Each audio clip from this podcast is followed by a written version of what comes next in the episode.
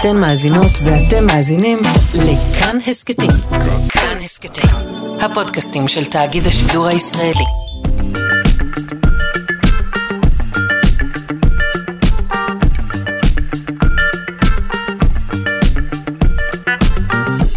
שלושה שיודעים.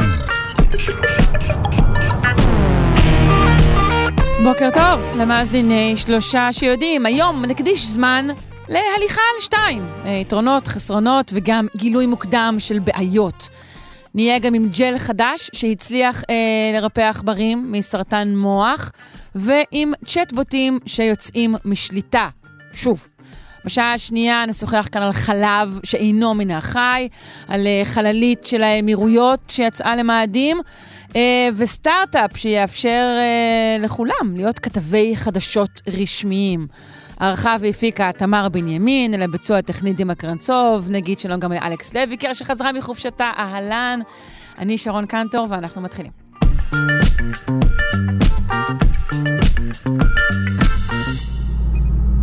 ג'ל? נגד סרטן? כנראה שכן. אה, היידרוג'ל חדש, שפותח על ידי חוקרי אוניברסיטת ג'ונס הופקינס, אה, ריפא 100% מהעכברים עם סרטן מוח. נשמע על העניין הפלאי הזה מהדוקטור ארז גרטי, ראש תחום תקשורת המדע במכון דוידסון לחינוך מדעי. בוקר טוב. בוקר טוב. אז כן, זהו, אנחנו זה... מורחים איזה ג'ל ונפטרנו מהסרטן? לא. זה נשמע קצת קיצוני. זה לא מדויק. לא, לא מדויק. שוב כל, לא. מדויק. נו. זה, זה משהו מאוד משמעותי ומאוד, ומאוד מרעיש, אבל נזכור רגע שאנחנו מדברים פה עדיין על עכברים. אבל מה שהם עשו זה, זה דבר די מגניב. Uh, הסרטן ש, שהם uh, ניסו למצוא לו פתרון זה סרטן מסוג גליובלסטומה, סרטן מוח, ומה שאפשר לעשות באיברים אחרים בגוף, יותר קשה לעשות במוח. המוח שלנו הוא מאוד רגיש, התאים שם אה, לא, לא מאוד מתרבים, לפחות תאי המוח שלנו, ולכן אנחנו רוצים... גם, גם האריזה מאוד, שלו מאוד משנה מאוד משהו? זה שהוא ארוז כל כך טוב? גם האריזה שלו, ודאי, okay. אוקיי. הוא, הוא סגור בתוך גולגולת בתור mm-hmm. התחלה, כן. אבל uh, הוא גם חסום בקרום מכל הכיוונים, בשביל שכל מיני חומרים uh, ש... שאנחנו לא רוצים שיגיעו שם, לא יגיעו לשם, הבעיה היא שגם תרופות לא כל כך... זהו, כלומר, העמידות שלו, כשהוא חולה, היא, היא, היא לרועץ בעצם. לגמרי, okay. אוקיי. לגמרי. אז מה שהם עשו, אה, הם לקחו אה, קבוצה של עכברים עם אה, גליובלסטומה, קבוצצה לא גדולה של עכברים, דרך אגב, 100%, 100% הצלחה זה 100% הצלחה, אבל עדיין מדובר על, על פחות מעשרה עכברים. אוי, מה. באמת? נפלתי במאה אחוז הזה על פחות מעשרה עכברים? אבל עדיין, זה עדיין, 100% זה עדיין 100%. כן, ברור. הם uh, הוציאו להם את הגידול בתור התחלה, אבל לגידולים יש נטייה לחזור. כי לא תמיד מצליחים להוציא את כל, ה, את כל הגידול ונשארים קצת טעים מאחורה, ובמקרה של המוח לא רוצים להוציא יותר מדי, כי כל, כל חתיכה נוספת שמוציאים זה עלול לפגוע באיזשהו תפקוד. כן. אז הם הוציאו את, את, את המינימום ההכרחי, והם שמו ג'ל, שהג'ל הכיל בתוכו שתי תרופות. תרופות קונבנציונליות רגילות, אחת מהן תרופה כימותרפית שמונעת מתאים להתחלק, והשנייה אה, נוגדן ש...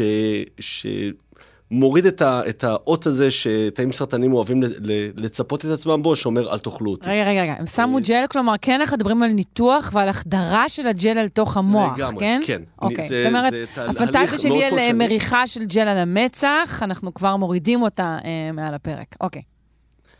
אבל אה, התרופות שהם משתמשים הן תרופות קונבנציונליות רגילות שנמצאות בשימוש נרחב היום, ושיש להן אה, רמה מסוימת של יעילות. שוב, לא במקרה הפרטי של, אה, של סרטן במוח, בגלל המיקום וה, והבעייתיות שלו. Mm-hmm.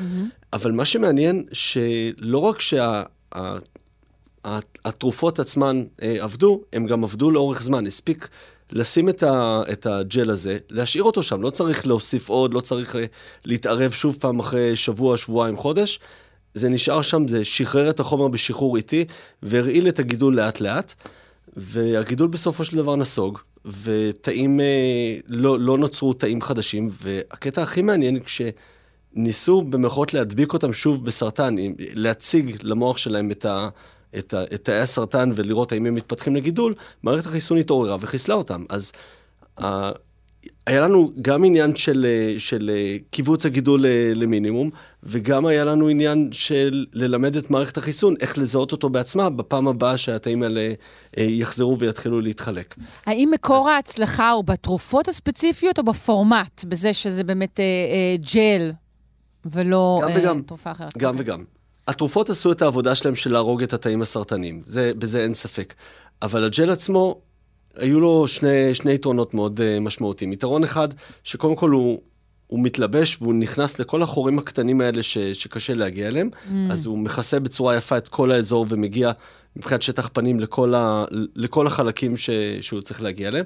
דבר שני, מסתבר שהג'ל גם מתנהג בצורה כזאת שגירתה את מערכת החיסון לפעול ולשלוח לשם... Uh, תאים שיאספו מידע על הגידול, ואז אה, יפתחו נוגדנים אה, משלה נגדם.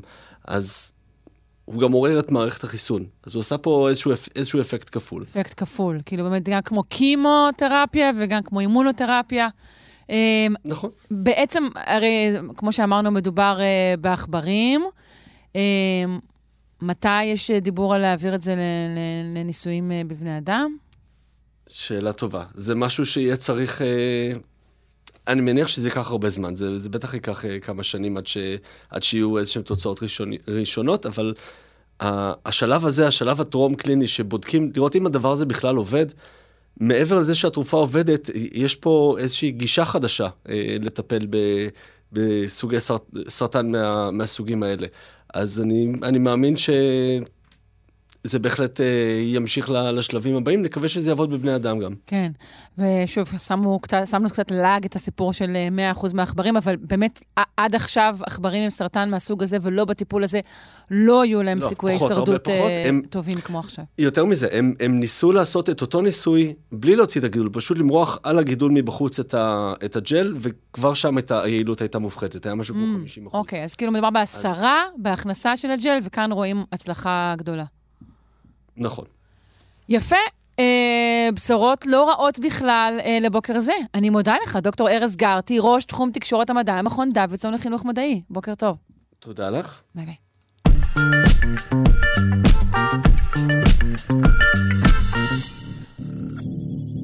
אה, אתם, ילדים ומבוגרים שכבר אה, מגלגלים את המושג צ'אט GPT על לשונכם, אה, שימו לב, יש כבר משהו טוב יותר, מתקדם יותר, וכמובן גם בעייתי יותר, כי זה מה שקורה כל הזמן. נפנה, נפנה אה, מיד לעמיתנו, איש הבינה המלאכותית, אה, מי שנמצא אה, בחזית, אבל גם דואג לזנב אה, בכל דבר, אה, זה הדוקטור אלעד ליבמן. הוא חוקר מעבדת המחקר העצמאית של ספארק קוגנישן, סטארט-אפ בינה מלאכותית, שמבוסס באוסטין, ארצות הברית. בוקר טוב, אלעד. האם אתה איתנו על הקו? אוי, הקו הזה מטקסס, מה יהיה עם זה?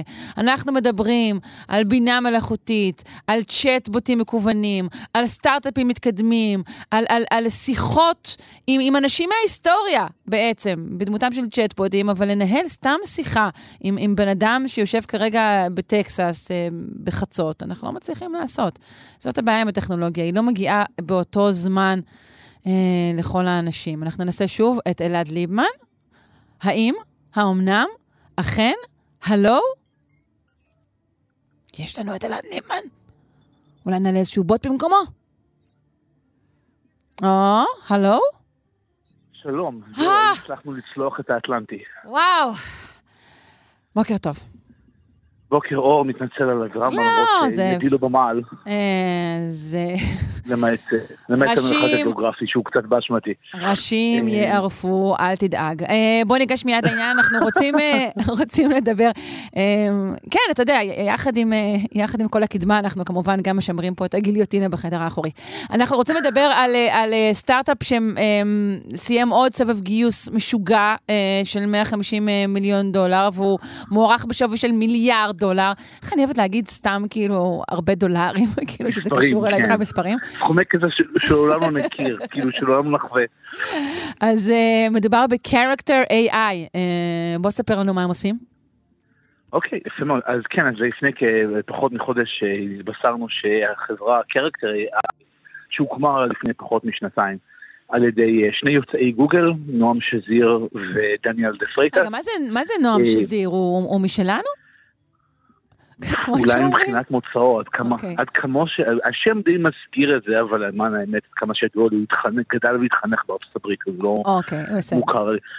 הישראליותו איננה, אין חלק אה, מוכר בביוגרפיה, כמה שאני יודע, אני כמובן לא עוקב אחריו, זאת אומרת, בצורה קנאית, אני רק מכיר מה שאני מכיר. אוקיי, okay, נמשיך uh, במה שבאמת מעניין. אבל, כן. אבל זה טאץ' פרובינציאלי נחמד, שאנחנו ישר כזה מזדרזים לזהות. תגיד, הוא משלנו הבחור הזה, המצליחן כן. הזה עם המיליארדים.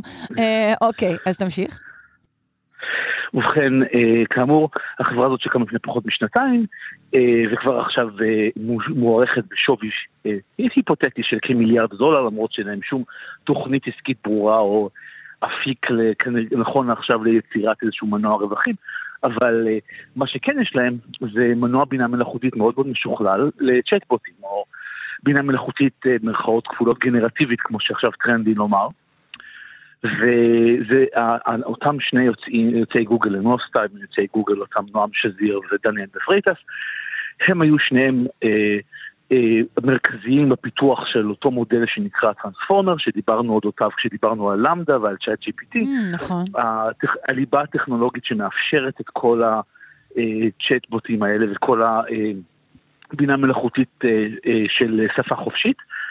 הם היו אחראים בין המובילים של הפרויקט הזה ובין המפתחים עיקריים של למדה, וב-2021 הם יצאו לדרך עצמאית, כן, הקימו את החברה שלהם. לי, כן, גוגל אה, עפעפו ולא אפשרו להם לעשות את זה בתוך החברה. גם שם ראשים יערפו, אני לא, מודיע לא, לך כבר. או זה, או שהם פשוט הבינו שהם לעולם לא יהיו הבעל הבוסטה בגוגל, כן, זה תמיד ככה בחברה ענקית כמו גוגל. נכון. אז... אה, אז הם הלכו והקימו את קרקטר AI, והחזון של קרקטר AI האמת הוא די מגניב, ראינו שאתה מתאר אה, אה, לחברה, לממשק של המוצר שלהם, מה אתה, איזה, מי בין השיחה שאתה מדמיין מולך, זה יכול להיות דמות היסטורית. למשל, כמו... אם אני בבוקר של גיליוטינות, מרי אנטואנט. נניח, אז אתה יכול להגיד לסדר, אני רואה מעוניין לנהל שיחה עם מרי אנטואנט, הם יבראו מולך גרסה שלפי כל העדויות היא די משכנעת. לשיחה של אה, מרי אנטואנט. רגע, הגרסה תכלול גם, כאילו, היא תהיה קומפלט, או שזה רק טקסט?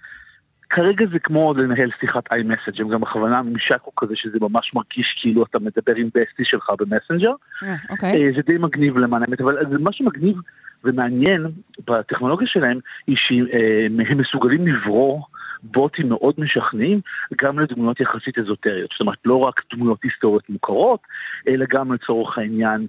אה, אה, לא יודע, דמות משנה מאיזה סרט מרוויל, או לחילופין, אה, לא יודע, אבל אה, מה אה, לגבי, אה, לא יודעת, נגיד האקס שלי זרק אותי ואני דבויה וחבולה נפשית? אני יכולה בעצם לשוחח כן, גם כן, איתו? את יכולה לברוא, אז זה חלק מהחזון המקורי שלנו, שאתה יכול גם לייצר ממש סוג של בסטי וירטואלי.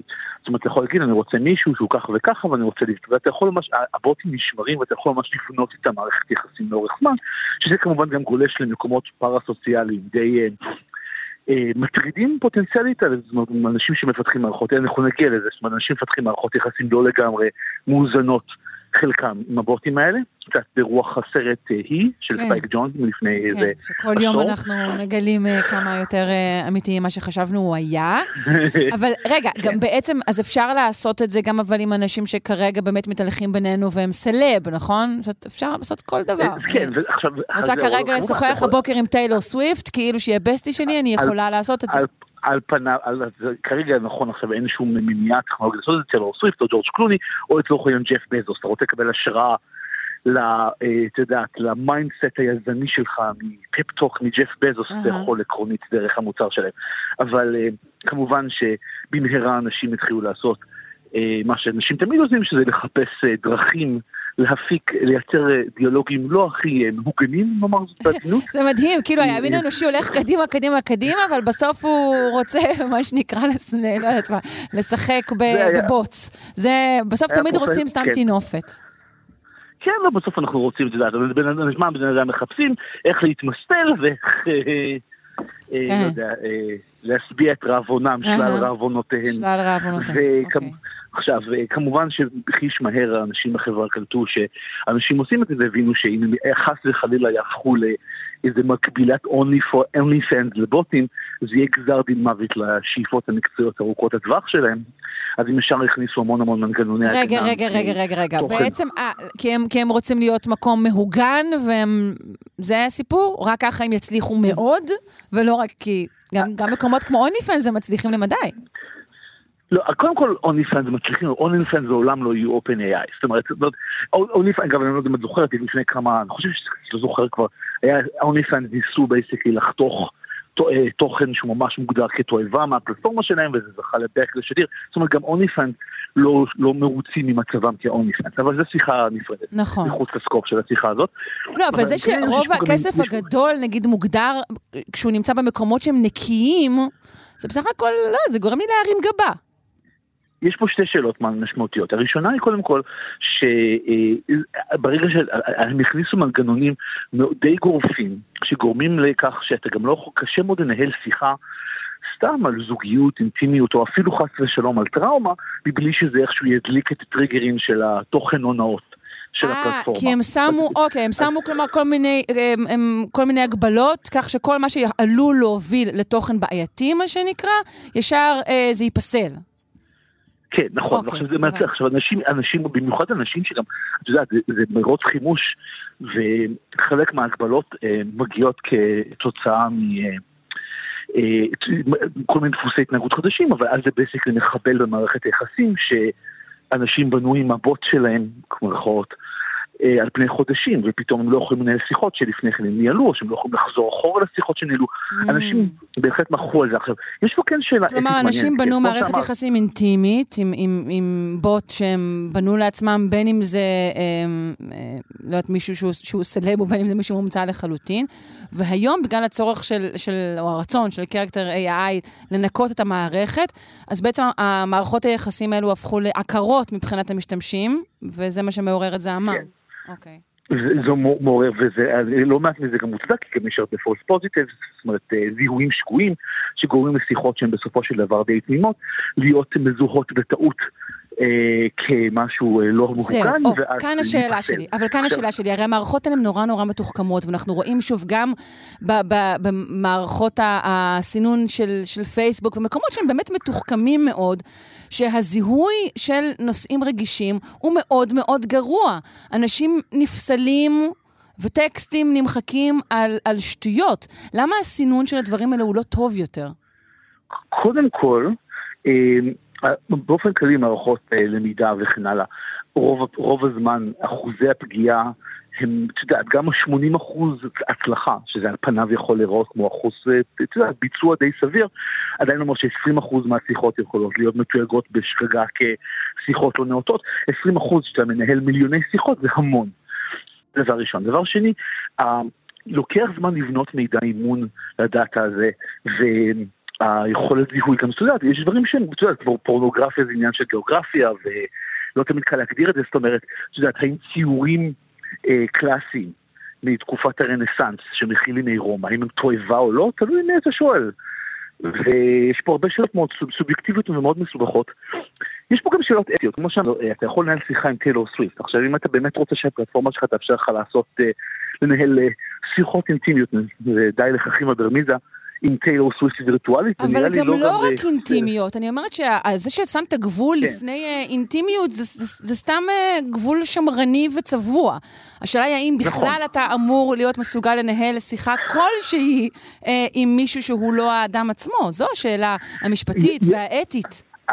אז קודם כל יש פה שתי שאלות, צריך להבין, זאת אומרת, מה המניע, עכשיו אני כמובן שאני לא יודע מה צפונות הדירקטוריון של קרקטר AI, אבל אה, על פניו לנהל, זאת אומרת, אה, לא ברור שהמודל העסקי שלהם זה, את יודעת, לאפשר לך לנהל שיחות תרפיוטיות על מין עם צ'טבוט. זאת אומרת, המטרה שלהם זה לזהות איזשהו פרופיל עסקי, וכרגע, מכיוון שיש הרבה אנשים ש... את יודעת, בכל מיני קבוצות מעריצים וכן הלאה, שהפלטפורמה הזאת מאוד קסמה להם, זה מאוד נוח להם לבנות את המוצר שלהם סביבם, כי הם מספקים להם אינטראקציה ומידע וקהל בודקים מתנדב. זה, הרי בסופו של דבר המערכות האלה נבנות דרך אינטראקציה שמאפשרת לך לשפר את המערכת. כלומר שככל שיש יותר ש- משתמשים, המערכת הזאת משתפרת. מן הסתם. נכון. having said that, כמו שאמרתי, הרעיון של לאפשר, זאת אומרת, מבחינתם, העובדה ש-20% נניח מהשיחות נפסלות, או אני לא יודע אם זרקתי מספר שירותי, מאוד יכול להיות שזה מבחינתם, זה cost of doing business, כמו שאומרים בלעז. אה, אומרת, כש- כשחוטפים עצים עפים שבבים אה, בעברית? מתנדבים שבבים, אכן, אוקיי. אכן. אה, זה לנין אם אני לא טועה, אבל... אני לא יודעת, אה, מבחינתי זה... נוגעים- בכל הקו. ארבע נגרים. אמ, טוב, אה, אז אה, כל מי שרוצה יכול להיכנס ולבחון את הסיפור הזה, את קרקטר AI? אז כמה שידוע לי כן, זאת אומרת, אני חושב שזה עדיין פתוח, אפשר להירשם טוב. ולנסות להתנסות על בשרך. אה, אני כן חושב שלאנשים זה מאוד נחמד, זאת אומרת, אני מכיר אנשים שלמשל לקחו את הבן המתבגר שלהם להתכונן לבחינת בגרות בהיסטוריה, והעלו את יולוס קיסר באוב דרך המערכת הזאת לשאול אותו לפטפט איתו קצת. וגם אם זה לאו דווקא, את יודעת, כן. אה, טוב, תמיד יש שאלה, אתה יודע. לאנשים זה נחמד, השאלה אם לאנושות זה נחמד. אה, ככה זהו, אנחנו... לא. דיברנו על זה בכלל, כאילו, על, המחיר, זאת אומרת שאנשים שחלקם למשל, תימהונים, מתבודדים, אנשים עם בעיות נפש, וגם אנשים צעירים מאוד, נערים וכן הלאה. שמפתחים מערכות יחסים לא בריאות. זאת אומרת, אתה מסתכל ברדיט, אנשים מענישים את הבוטים האלה, מענישים באלף, ברמה שהיא גובלת בפתולוגיה. זאת אומרת, אני מדבר על, על הבוט שממש אוהב אותי, ויצרנו קשר חברות, ואנחנו בונים מערכת יחסים. כאילו, הם לא מבינים שבסופו של דבר עוסקים בערימה של אפסים ואחדות בצד השני, אלא ממש יוצ- מין תפיסה כזאת של הומניזציה מוחלטת. טוב, לא ותמיד להיכנס השאלה לשאלה אם זה פילוסופית. משנה, אם זה משנה שם מאחורי זה שפסים ואחדות. אם, אתה יודע, אה, שוב, אנחנו בעוד ציטוטים של גדולי העולם, whatever gets you through the night, אה, יכול להיות שזה בסדר, לא אתה ולא אני נקבע, לצערנו, כי היינו רוצים נכון. לקבוע את הכל. אנחנו צריכים אה, לסיים. אני מודה לך מאוד כרגיל, דוקטור אלעד ליבמן, חוקר במעבדת המחקר העצמאית של ספארק קוגנישן, שמדבר איתנו מאוסטין שבטקסס. להתראות, לילה טוב. תודה רבה, יום טוב.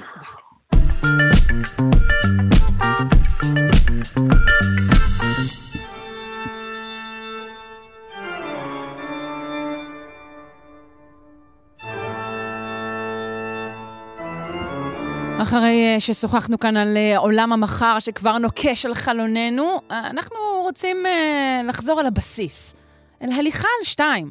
הליכה על שתיים זה לא מובן מאליו, הרי לא כולם עושים את זה אה, כאן אה, בכדור הארץ שלנו. אז מי הולך על שתיים? למה? ואיך? נפנה לפרופסור אריאל צ'יפמן, חבר המחלקה לאקולוגיה, אבולוציה והתנהגות באוניברסיטה העברית. בוקר טוב. בוקר אור. מה שלומך? טוב לשמוע אותך שוב. הרבה זמן לא דיברנו. נכון, אני שמחה מאוד שאתה פה. כן. מי הולך על שתיים? אה, כמו שאמרת, באמת מעט מאוד בעלי חיים על פני כדור הארץ הולכים על שתיים. יש קבוצות שלמות שהולכות על שתיים, קבוצה אחת בעיקר. אה, אנחנו נוטים לחשוב על עצמנו כשחושבים על הולכי על אז נגיע לבני אדם בסוף, אבל אולי נתחיל אה, רחוק יותר. העדות המוקדמת ביותר שיש לנו לבעל חיים שהלך על שניים הוא איזשהו זוחל מסוף עידן הפחם, סדר גודל של 300 מיליון שנה לפני זמננו.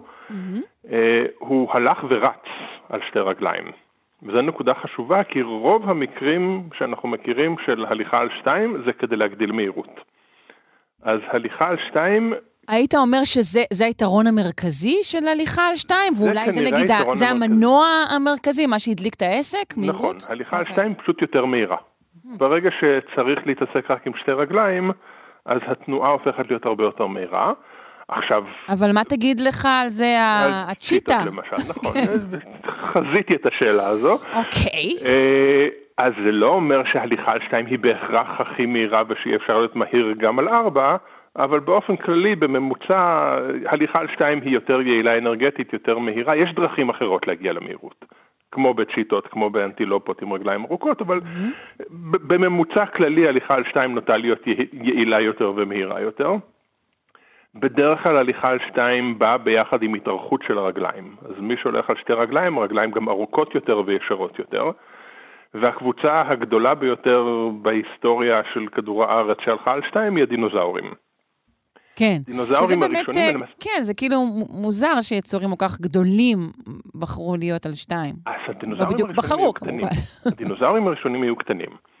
כשהדינוזאורים מופיעים לראשונה בטריאס לפני כ-250 מיליון שנה, אה, קצת פחות, אז הדינוזאורים הראשונים יחסית קטנים, כלומר בסדר גודל של מטר, מטר וחצי גובה, והם הולכים על שתיים, וזה מה שנותן להם יתרון על פני בעלי חיים אחרים שסביבם. והעלייה במגוון ובמוצלחות של הדינוזאורים נובעת מהליכה על שתיים. ואז הם הולכים, הופכים להיות יותר ויותר גדולים, ואז רגע, רגע, זה משפט נורא נורא חשוב, שהמגוון שלהם וכל היתרונות שלהם נובעים בעצם מההליכה על שתיים? שם, שם זה התחיל. Hmm. אבל רגע, קודם כל נגיד היו להם ארבע רגליים ואז הרגליים הקדמיות התקצרו? איך זה קרה? הם לא התקצרו, אבל שיווי משקל עבר ככה שהם התחילו ללכת על שתיים. עכשיו אנחנו רואים את זה גם לפעמים בבעלי חיים היום, שכשהם הולכים מאוד מהר אז מרימים את הרגליים הקדמיות כדי לרוץ בצורה יותר יעילה. אה, רואים את זה בלטאות מסוימות, אז זה, זה דבר שהוא לא כל כך חריג. אה, עכשיו רק לסגור את הסיפור של הדינוזאורים, הרבה מהדינוזאורים הגדולים אחרי זה חזרו להליכה על ארבע. כי הליכה על שתיים היא יעילה בגדלים קטנים. יש לנו דוגמאות של הולכי על שניים מאוד גדולים, הטירנוזאורים למיניהם, אבל רוב הדינוזאורים שהפכו להיות גדולים חזרו להליכה על ארבע כי... כי זה יותר יציב, וכן, ברור. כן. עכשיו, איך הולכים על שתיים? כשמסתכלים בדינוזאורים, ונקודה חשובה, בצאצאי הדינוזאורים החיים עמנו כיום, שהם הציפורים, שגם הן הולכות על שתיים, אה, אז בהליכה על שתיים דינוזאורית לוחסן ציפורית, השיווי המשקל הוא כמו נדנדה. בעצם יש איזשהו מרכז כובד שנמצא באגן הירכיים, כלומר באמצע, בחלק העליון של הרגליים, ויש שיווי משקל מקדימה ומאחורה. כן, אז... כאילו בשונה מאיתנו לא היינו קוראים להם יצורים זקופים. בדיוק, זו בדיוק הנקודה שאני מגיע אליה.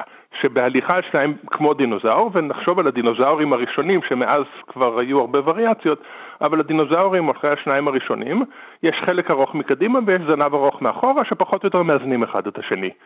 אז ההליכה היא כל הזמן מעין מטוטלת כזו, מעין נדדה, שיש שיווי משקל יציב סביב מרכז כובד שהוא באמצע מעל הרגליים.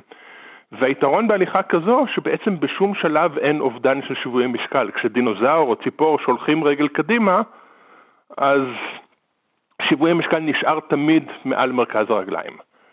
בואו נשווה את זה להליכה אצלנו. בהליכה אצלנו אין את העניין הזה, איבדנו את הזנב. ושיווי המשקל שלנו בעצם הוא מעין קו ישר שהולך מהראש עד כפות הרגליים. זה, זה הציר של שיווי המשקל שלנו. כל פעם שאנחנו לוקחים צעד קדימה, אנחנו שוברים את שיווי המשקל הזה. בעצם הליכה בבני אדם היא נפילה מתמדת. כל פעם שצועדים, ששולחים רגל קדימה, נופלים על הרגל הזו. זה ממש שירה, אוקיי. נכון, אה, כן, אפשר לעשות מזה גם כל מיני מטאפורות למצב האדם וכולי, כן. אבל לא ניכנס לזה כרגע. לא בתוכנית זו, כן. כן. אז ההליכה בבני אדם שונה לחלוטין מבחינה מכנית, מבחינת שיווי משקל. כל הליכה היא יציאה, כל צעד הוא יציאה משיווי משקל. ולכן יש לנו מערכת שלמה של שרירים והיזון חוזר עצבי שמונעים מאיתנו ליפול. אי אפשר לישון בעמידה, אם, ישנ, אם ישנים בעמידה נופלים, כי, כי כל השיווי משקל הזה נפגם. ציפור יכולה לישון בעמידה, mm. כי יש שיווי משקל כל הזמן. אוקיי, okay, תגיד, יש עוד בעלי חיים שהם הולכים על שתיים? יש עוד בעלי חיים שהולכים על שניים, ואז המנגנון הוא אחר לחלוטין, למשל קנגרואים. אה, נכון. גם קנגורים הולכים על שניים, ושם אין להם לא את העמידה הזקופה וגם לא את שיווי המשקל, יש להם בעצם... יש להם את הזנב שמתפ... הזה, אבל, יש נכון? יש זנב שמתפקד כרגל שלישית, ובגלל בגלל שאין להם את שיווי משקל, קנגורים לא הולכים, הם קופצים. גם אגב ירבועים, ירבועים שמכרסמים קטנים, דמויי עכברים שגם כן עברו להליכה על שניים, הם קופצים, הם לא הולכים. אוקיי. Mm, okay. כלומר, הליכה על שתיים יכולה להיות או עם שיווי משקל הנדנדה, כמו של דינוזאורים וציפורים, או עם המצב המאוד חריג ומוזר אצלנו, שכל מערכת השלד השתנתה ומבנה האגן, ואני מבין שתדברו על זה גם בפינה, כן, בשיחה הבאה. הבא, mm-hmm. אז כל מבנה האגן והעצמות אצלנו השתנה בצורה מאוד מוזרה ולא תמיד כל כך יעילה כדי לאפשר את ההליכה על שתיים. כשיש הליכה על שתיים שמופיעה בצורה מהירה יותר מבחינה אבולוציונית, אז באמת היא מופיעה לא כהליכה אלא כקפיצה. אז קנגרואים, ירבועים ועוד כמה דוגמאות קטנות, גם יש כמה ציפורים, שבמקום ללכת הם קופצים. כי אז לא צריך לפתור את הבעיה הזו של לתקן את הנפילה בכל צעד. כן. איך אנחנו מסבירים את הנדירות של הליכה על שתיים? אה, בגלל ש... יש פה עניין של שלבי ביניים. שבעצם הליכה, חצי הליכה על שתיים היא לא מאוד יעילה. אנחנו רואים את זה בקופי אדם, בשימפנזים, גורילות וכולי, שיש להם הליכה על שתיים לסירוגין. כן, נכון. יותר נוח להם ללכת על ארבע, או זה לא באמת על ארבע, זה הליכה על שתיים עם ידיים או גפיים קדמיות תומכות. אה, אז זה איזושהי הליכת ביניים שהיא מתאימה לטיפוס על עצים והליכה על הקרקע וכולי, אז בעצם איזשהו שלב מעבר מוזר כזה, אבל המעבר מהליכה על ארבע להליכה על שתיים הוא מורכב. בדינוזאורים אנחנו לא יודעים בדיוק איך זה קרה. אנחנו לא יודעים בדיוק מה שלב המעבר. בהיסטוריה שלנו אנחנו יודעים ששלב המעבר הוא דרך חיים על עצים ששחררו את הידיים, ולכן חייבו את הרגליים להיות חזקות יותר, ואנחנו פשוט לקחנו את המגמה הזו, אבותינו לקחו את המגמה הזו והקצינו אותה. כלומר, זה קרה דרך חיים על עצים? בגלל שפשוט היינו על העץ והיינו משוחררים? אנחנו לא, אבותינו, כן. כן, כן, או, לא אה, ממש אנחנו. כן. בטח, בטח לא אני. מה שאפשר את ההליכה על שתיים בבני אדם, זה השחרור של הידיים לטיפוס על עצים, שחייב את הרגליים להיות יציבות יותר ולהחזיק יותר משקל. יפה, אה, וכאמור, אנחנו מיד אה, בשיחה הקרובה נדבר גם על הבעיות שכרוכות במעבר הזה. ונודה לך בשלב זה, פרופ' אריאל צ'יפמן, חבר המחלקה לאקולוגיה, אבולוציה והתנהגות באוניברסיטה העברית. להתראות.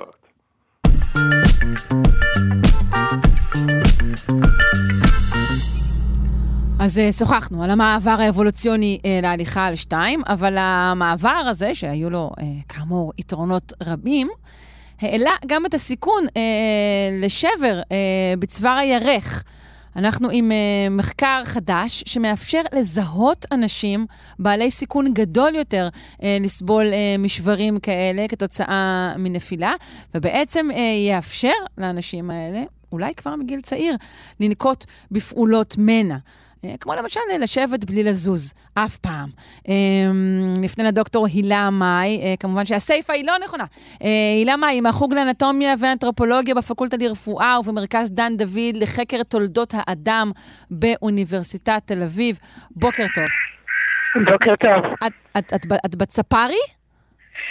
אלה הקולות של תל אביב. יאללה, איזה ג'ונגל מבורך. כן. אה, נהדר. כאילו, אולי את בעצם באיזשהו קרב עם עורב שאני מפריעה לך. אה, אני מקווה שלא, אני מקווה שלא. זהו, תשתדלי לא להסתכל לו בעיניים. אומרת על הגב. כן. אה, אז תגידי, בעצם, למה יש לנו סיכון לשבור את עצם הירך? מה הבעיה? כן, אז תראי, אז כמו ששמענו מפרופסור צ'יפמן, באמת המעבר להליכה על שתיים, הוא בעצם איזושהי תופעה, אה, באופן שבו הוא אצלנו, היא תופעה ייחודית, כלומר, וזה איזשהו, אה, היה נקודת ציון אה, מאוד משמעותית בתהליך של האבולוציה של האדם, שבעקבותיה בעצם התפתחנו להיות מה שאנחנו היום. כלומר, קודם כל עברנו ללכת על שתיים, ואחר כך גדל המוח, ולאט לאט אה, הפכנו להיות מי שבעצם... אה, אה, התפתח האדם המודרני. כן. עכשיו אנחנו, אה, מתוך ההבנה הזאת, דווקא בכלל יצאנו מנקודת מוצא אחרת. אנחנו יודעים היום ששבר בצוואר הירך הוא בעצם אחת מהבעיות השכיחות ביותר שיש לנו בקרב אה, האוכלוסייה המבוגרת. והיא גורמת אה, למעמסה כלכלית אה, כבדה מאוד על מערכת הבריאות ועל הפרט, והיא יוצרת גם פגישה, פגיעה מאוד קשה באיכות החיים ובאורח החיים של הנפגעים. כן. בנוסף היא גם גורם תמותה וקיצור תוחלת חיים אצל אותם חולים. כן, זה ידוע ששבר בצוואר הירח יכול להביא איתו אחר כך באמת אה, מפולת של, אה, של בעיות. נכון, ובעצם אה, מתוך ההבנה שמניעה מוקדמת, בעצם איזושהי אינטרס עליון של מערכת הבריאות בעולם, אנחנו אמרנו, אוקיי, בואו בוא נסתכל על העניין הזה של שברים בצוואר הירך, שאנחנו יודעים שהם ייחודיים רק לנו. כלומר, גם אם שימפנזה תיפול מהעץ, מה שקורה לפעמים, mm. היא לא תשבור את צוואר הירך, תשבור אולי חלקים אחרים בירך, אבל לא את צוואר הירך. אז אמרנו, אוקיי, אם יש, יש פה איזה משהו בצורה, במורפולוגיה של צוואר הירך שהוא ייחודי. אז יצאנו לדרך בעצם לאיזושהי תפיסת עולם של אה, רפואה אבולוציונית. כדי להגיד, אוקיי, איך האבולוציה שלנו, כפי שבעקבותיה שינתה את כל הצורה של השלד, קשורה בעצם לסיכון שלנו במחלות שהן ייחודיות לנו. אמ, אז, אז בעצם, בעצם אה, בחן, בחנתם עצמות של, של אה, אבותינו, אה, של קופים? בדיוק, בדיוק. אז מה שעשינו קודם כל זה לייצר איזשהו מודל תלת-ממדי, שנוכל באמצעותו לייצג את הצורה של ה, את אזור של הירך המקורבת, כן, איפה שיש לנו את, צוואר הירך. ובעצם, אחרי שראינו שהמודל הזה הוא טוב, יישמנו אותו על שימפנזות, שהם הפרימט הקרוב לנו ביותר, אבל הוא הולך על ארבע, אה, סוג של ארבע, אה, על כל מיני מובנים, כל מיני דומים שחיו לפני מיליוני שנים, אבל הלכו כבר על שתיים, אנחנו יודעים בוודאות שהם הלכו על שתיים, נאנדרטלים, שהם יותר קרובים אלינו בזמן, ואוכלוסיות אדם שהן קדומות, כלומר כאלה שהיו ציידים לקטים או חקלאים מאוד מוקדמים, כן, אנחנו מדברים על לפני 15 אה, אלף שנה ועשרת אלפים שנה, וכמובן אוכלוסייה מודרנית בת זמננו, שלקחנו מסריקות CT, והאוכלוסייה המודרנית היא כללה אה, אנשים בריאים בכל הגילאים, אבל גם אנשים שיש להם שבר בצוואר הירך, כלומר כאלו שיש אה, להם אוסטאופורוזיס, או הידלדלות עצם, או אוסטאופניה, ואנשים בריאים, אבל יש להם שבר בצוואר הירך.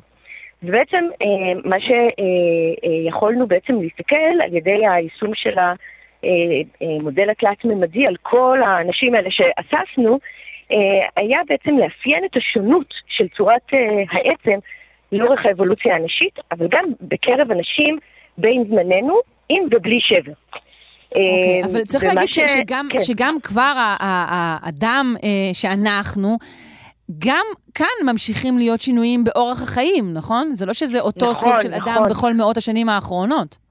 נכון, אז אנחנו אותו סוג אדם. כולנו הומו ספיאנס גם כן. לפני 15 אלף שנה. אבל, אבל באמת, אורח החיים שלנו משתנה, זה מה שהתכוונת. את צודקת, נכון, ולשינוי הזה באורח החיים יש משמעות על העצמות. כי אנחנו משנים את ההתנהגות שלנו ואת הפעילות הפיזית. ואנחנו יודעים שעצמות מגיבות לפעילות הפיזית. כלומר, אם יהיה לי עומס מוגבר, העצם צריכה להשתנות ככה שהיא תוכל אה, לעמוד בעומס הזה. אם יש לי פחות עומס, אז בשביל מה? נכון, אפשר להחזיק עצם גם שהיא יותר אה, דקה, אבל גם הצורה שלה היא מגיבה לעומס אה, אה, שפועל עליה.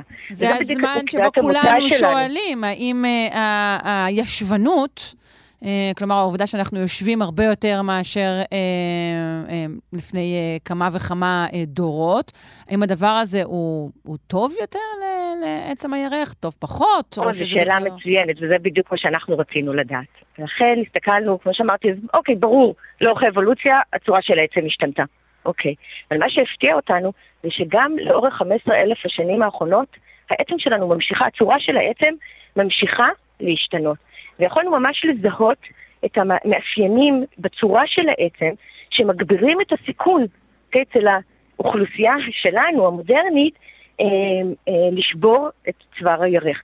כלומר, אם אני עושה סתם חישוב סטטיסטי על, על בסיס הצורה הזאת, אני רואה שצייד לקח לפני 15 אלף שנה, גם אם אני אטעה ואגדיר אותו כאדם מודרני בן זמננו, בחיים אני לא אוכל להגדיר אותו, הוא לא ייפול לי בשונות של אה, אה, אדם שיש לו סיכון מוגבר לשבור את צוואר הירך. לעומת זה, באוכלוסייה המודרנית, 15% מהאוכלוסייה נופלת בתוך קבוצת הסיכון המוגבר לשבור את צוואר הירך. עכשיו, מה זה אומר מבחינתנו? זה בעצם מרמז... לא, גם מה, מה מאפיין את אותם 15 אה, אחוזים?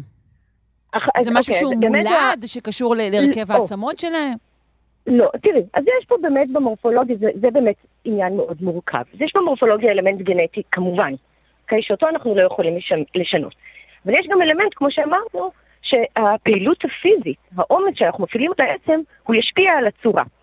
אז אם אנחנו נוכל לזהות את הקבוצה הזאת בסיכון מוגבר, אנחנו באמת יכולים לפתח אולי איזושהי שיטה או המלצות לטיפול למניעה, ככה שאם הם יעשו פעילות פיזית מסוימת, הצורה של העצם שלהם בעצם תגיב באופן כזה שהם יהיו אולי בסיכון פחות גדול לשבור את צוואר הירך.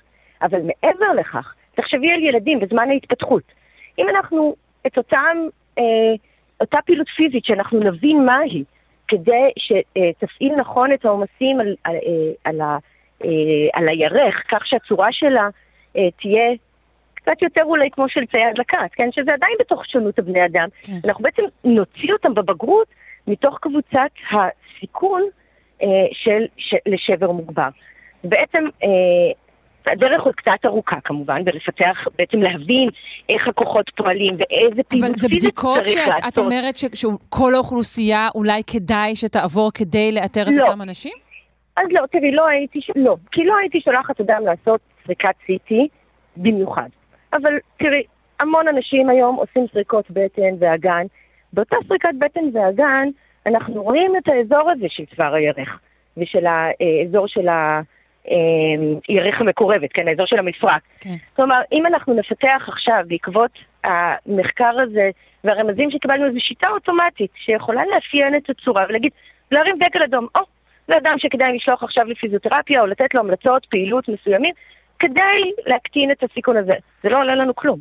כן. כלומר, זה איזושהי אה, יכולת מניעתית שהיא גם ככה קורית. עכשיו, עם ילדים אין צורך בסיטי, כי הם גדלים ומתפתחים ומשתנים. פשוט צריך להכניס הרבה פעילות פיזית לתוך חייהם של הילדים שלנו. כמו שאמרת, לא לשבת. אה, כן, אה, זה כמובן אה, לא מה שקורה.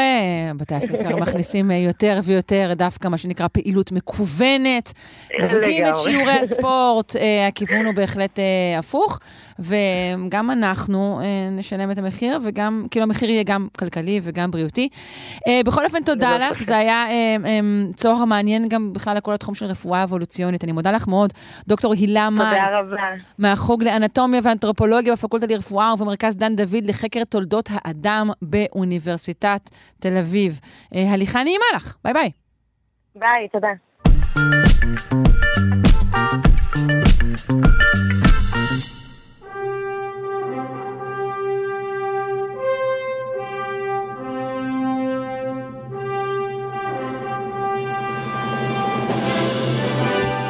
דיברנו כאן על אה, פגיעות ופגיעות, כאבים. התחום הזה לא זר גם לגיבורי העל שלנו, תאמינו או לא. אה, אספר על כך אבנר מירב, פרשננו לענייני גיבורי על ואומן מצחק. שלום, בוקר טוב. בוקר טוב, שרון. אה, אז כן, גיבורי על אה, גם הם סובלים מכאבים?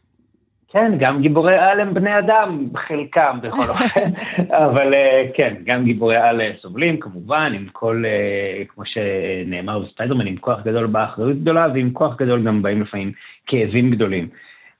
אני חושב שהדוגמה אולי הכי קלאסית לעניין הזה, הסבל שמתלווה להיותך גיבור, זה הענק הירוק. כשחושבים על זה, בעצם אמנם יש לו כוח אדיר והוא יכול לעשות הרבה דברים טובים, אבל בפועל זו קללה רצינית, כיוון שברגע שברוס באנר, אותה, אה, אותו מדען אה, נעים הליכות, מתעצבן מאוד, הוא הופך להיות מפלצת ענקית ו- ומשוגעת שהרבה פעמים גורמת הרבה יותר נזק מתועלת, ואז כשהוא חוזר למצבו האנושי, הוא צריך לחיות עם האשמה הזאת. אה, Mm. אז זה בהחלט, אה, זה בהחלט משהו קשה, אבל יש, יש גם אה, מקומות שאנחנו רואים את זה ממש במישור אה, היותר אה, פיזי ו- ו- ומיידי. אה, יש אה, דמות באקסמן שנקראת רוג, אה, ר"ג רוג, ו- והיא אה, למעשה, אה, זה נורא מגניב, כי יש לה כוח שאם היא נוגעת במישהו אחר עם כוחות, היא מסוגלת לקחת את הכוחות שלו, לשאוב אותו אליה. זאת אומרת, אם היא נוגעת נניח באייסמן, איש הקרח, אז היא בעצמה יודעת לייצר את הקרח. Mm, אה, פשוט שואבת את הכוח שיש לו. כן, אבל, אבל, וזה אבל גדול, כשמדובר בבן אדם רגיל, גם עם כוחות, אבל בסופו של דבר היא הורגת אותו, היא שואבת את, את, את כוח החיים. אז זאת אומרת, אה, היו מספר סיפורים על זה שהיא בעצם לא מסוגלת לנהל מערכת יחסים אה, רומנטית עם אף אחד. כן, טוב, זה לא יכולה- רעיון אה, מיתולוגי קלאסי, זה כמו, כן. נכון, אם אתה נוגע במשהו הוא הופך לזהב, תיזהר שזה כן, לא יהיה בן מידה. אדם. כן. בדיוק, אז, אז אה, על אחת כמה וכמה, ויש הרבה סיפורים כאלה, אה, ולפעמים גם זה, זה כוחות ש, שכאילו ב, ב, באופן קונספטואלי כולם רוצים שיהיו להם, ואז הם מבינים שהם בעצם לא. למשל, הכוח לקרוא מחשבות, אה, שאנשים בעצם אומרים, איזה מגניב זה היה אם הייתי יכול לקרוא מחשבות, והייתי יודע מה לא, שהם איזה חושבים." אסון, הדבר האחרון שאני בדיוק. רוצה. מספיקות לי המחשבות שלי, זה גם יותר מדי. בדיוק, כשפתאום אתה מבין מה האנשים סביבך חושבים עליך. אה, או חושבים יש- בכלל, מילא עליך. בדיוק, בדיוק. יש, יש אה, סצנה אה, בסיפור של אקסמן שנקרא אונסלוט, שבו ג'ין גריי, אותה מישהי שהיא טלפתית מאוד מאוד חזקה, יש איזו סצנה נחמדה שהולכת ברחוב וממש רואים אותה מקריינת את המחשבות של האנשים שבה חושבים, והרבה מהם חושבים דברים מאוד מאוד לא סימפטיים ולא נעימים, וזה באמת קללה רצינית בהקשר הזה. מהמם. אה, ויש סיפור שבאמת אה, גם בעולמות של האקסמן, שלקחו את זה לאקסטרים. אה, היה דמות שקראו לה בובי בולדווין, סליחה, רובי בולדווין, והוא אה, היה מעין אה, גיבור על צעיר נמרץ, שיכול לייצר כל מיני בועות אה, של, של אנרגיה קינטית, והוא היה דמות מאוד מאוד אה, כאילו חיובית. ואז קרה לו אסון מאוד מאוד גדול, למעשה באשמתו איזשהו נבל על פוצץ עיירה והרג המוני אנשים, והוא בעצמו גם מאוד מאוד נפגע בפיצוץ, וכשהוא חשב להכרתו, הוא uh, חשב שהוא איבד את הכוחות שלו. הוא היה אכול חרטה ואכול uh, באמת uh, אשמה אדירה, אבל אז הוא גילה שהוא לא איבד את הכוחות שלו, אלא פשוט כרגע, עכשיו הכוחות שלו מופעלים על ידי כאב. זאת אומרת, כדי להשתמש בכוחות העל שלו, הוא חייב. לחוות כאב אדיר, והוא בונה לעצמו, הוא כל כך אכול אשמה וכל כך בסדר ומקבל את גורלו, שהוא, שהוא בונה לעצמו חליפה עם uh, קוצים שדוקרים אותו כל הזמן. זאת אומרת, כמו אה, אה, מתקן עינויים כזה שהוא לובש על עצמו כל הזמן, שזה רק כך, כך, כך כוח העל שלו עובד? רק כשהוא... כן. בכאב פיזי, כן? רק כשהוא חווה כאב פיזי, ולא סתם כאב פיזי, כאב פיזי עוצמתי. הוא חייב להרגיש עוצמה של כאב אה, כדי להפעיל את כוחות העל שלו. אז זה בהחלט... אה, והעניין הזה לא נשחק לאט-לאט? אה, האמת שהוא לא, לא דמות שחוזרת הרבה, אבל אוקיי. אה, כקונספט אה, זמני זה היה מאוד מאוד מעניין, כן. וגם זה היה טייק די, מבחינה עלילתית כמובן רענן על איך שכוחות העל עובדים. אוקיי, מה עם וולברין?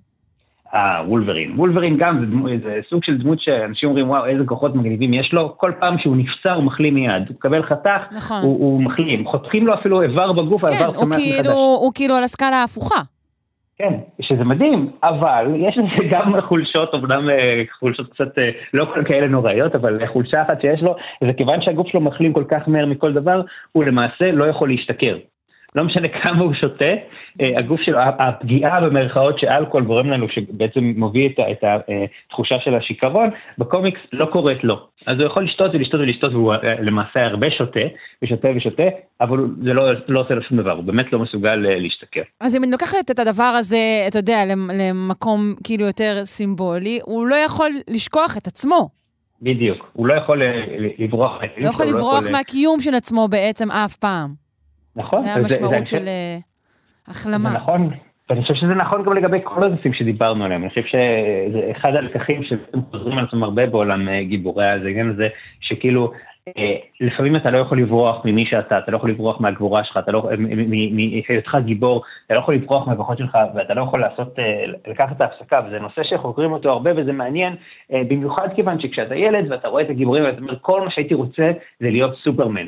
אבל כשאתה מבין שיש לכל הדברים האלה גם את, הצדדים השליליים שלהם. זהו, לא זה, באמת... זה לא, זה יותר מזה, אני חושבת שכל ה... כל ה... שוב, המיתולוגיה המסועפת הזאת של, של גיבורי העל, אז היא נשארת במקום שבסך הכל מאוד מאוד שמרני, אה, שיגידו אה, נוצרי או דתי בכלל, של שכר ועונש, שאין שום דבר שאין לו מחיר. המחיר הזה גם עשוי להיות מאוד מאוד מתאים אה, לתכונה. כלומר, אם יש לך תכונה אה, אה, טובה או נעלה, שים לב שהמחיר ישקף אה, את התכונה הזו רק בתמונת מראה.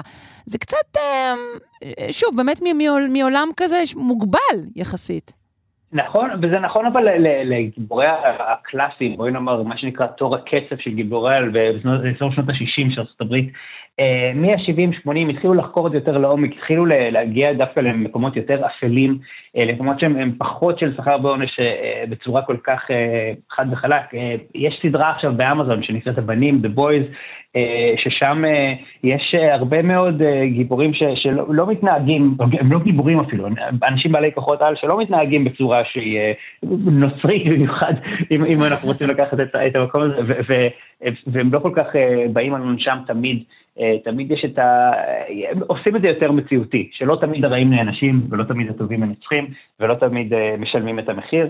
אה, אז יש, יש, זה נכון שבהרבה, הרבה, בכלל הרבה מהמוטיבים המקוריים בעולם גיבורי העל הם מאוד דתיים ונוצרים. סופרמן, יש המון המון הגבלות בינו ובין ישו, למרות ששני היוצרים שלו הם יהודים. אז יש באמת אה, הרבה מאוד מהדברים האלה בעולם של גיבורי על, אבל... לא, כי אפשר להגיד שלאורך כל השנים, את מה שתיארת בתור תור הכסף, היה את הרצון הם, אמ, לשמור על איזון, להגיד שבסך הכל הכל מאוזן, שהחיים האלה הם, הם שקולים. ומה שאתה מתאר עכשיו זה בעצם להגיד, רגע, אולי כחלק מזה שאנחנו בעצם עולם שנע קדימה כל הזמן, והקדמה היא בראש מעיינינו, אז לא, הדברים הם לא תמיד שקולים, לפעמים רק הולכים לצד אחד. נכון, חד משמעית, ו- וגם המציאות היא הרבה יותר מורכבת משחור לבן ובין אה, שכר ועונש, כוח וקללות. אה, וזה זה, זה נרטיב שכשיש אה, גוף כזה אדיר של גיבורי על שהתחיל כבר בסוף שנות ה-30 ועד היום, יש כל כך הרבה עשורים רבים של לילות, אז כל כיוון אפשרי כבר נבחן ונבחר. טוב, נשאר אנחנו אנשים רגילים, עבדי הזמן, וניפרד ממך עכשיו, אבנר מירב, תודה רבה לך. תודה לכם. ביי.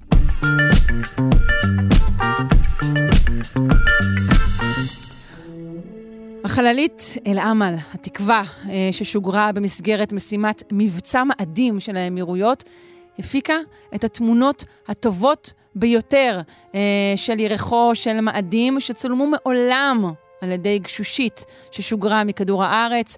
נשמע הכל על כך מהדוקטור דוד פולישוק, הוא אסטרופיזיקאי במכון ויצמן למדע. שלום, בוקר טוב. בוקר טוב, שרון. Uh, אני חושבת שלפני שנגיע לגילוי הזה, אנחנו רוצים uh, לשמוע בכלל ככה מה קורה בנושא חקר החלל של האמירויות. Um, קודם כל זה סיפור משמח. ארץ שלא לא שומעים עליה הרבה בתחומים האלה. לא. פתאום מרימה פרויקט כזה יפה וגם זוכה להצלחה. זה מראה שיש תקווה. אבל זה אומר שאנחנו פשוט לא, שאנחנו לא בעניינים, שאנחנו לא יודעים מה קורה שם, שהם בעצם נורא מתקדמים ולא ידענו, או מה זה אומר? לא, קודם כל, זה לא שיש להם, אה, זה לא, נגיד את זה בעדינות, הם לא עשו את הכל לבד. את החללית הזאת ומשימות נוספות שהם אה, מתכוונים לשגר, הם אה, עושים שיתופי פעולה עם מכוני מחקר שונים, mm-hmm. בארצות הברית, ביפן, גם בצרפת יש להם קשרים. הם, הם הבינו, הם יודעים שאין להם, אה, אין להם את הניסיון. Mm. להרים משהו כזה לבד. אבל יש להם את הכסף, לא? אבל יש להם את הכסף, נכון. אוקיי, אוקיי. רגע, יש להם עוד דבר, עוד דבר חשוב מאוד, שזה חזון של השליט שלהם. שהוא אומר, mm. אני רוצה, יש לי את הכסף, אני אשקיע את זה בזה, ולא ב... לא יודע, במלחמות או, ב, או בכדורגל. כן. ומעורבים בזה כל מיני חבר'ה צעירים מהאמירויות, ושלחו אותם לחו"ל ללמוד, והם מעורבים במשימה. אמ, ואת יודעת, המשימה הבאה, כבר יהיה להם את הידע ואת היכולת ואת הניסיון. אני חושב שזה נפלא, זה... אה, רק, רק... אה, איך אתה מפרגן, יא? לא, לגמרי, אני מרים להם בכיף. זה... אה, אה, אה, אצלנו, אתה יודע, הדברים הם אחרת, כי למשל יש לנו כן ניסיון דרך התחום הביטחוני, ותעשייה הביטחונית של ישראל מלמד אותנו איך לשלוח טילים, ואיך מצלמות וטלסקופים וכו', להם אין את זה, אז הם מצאו את הדרך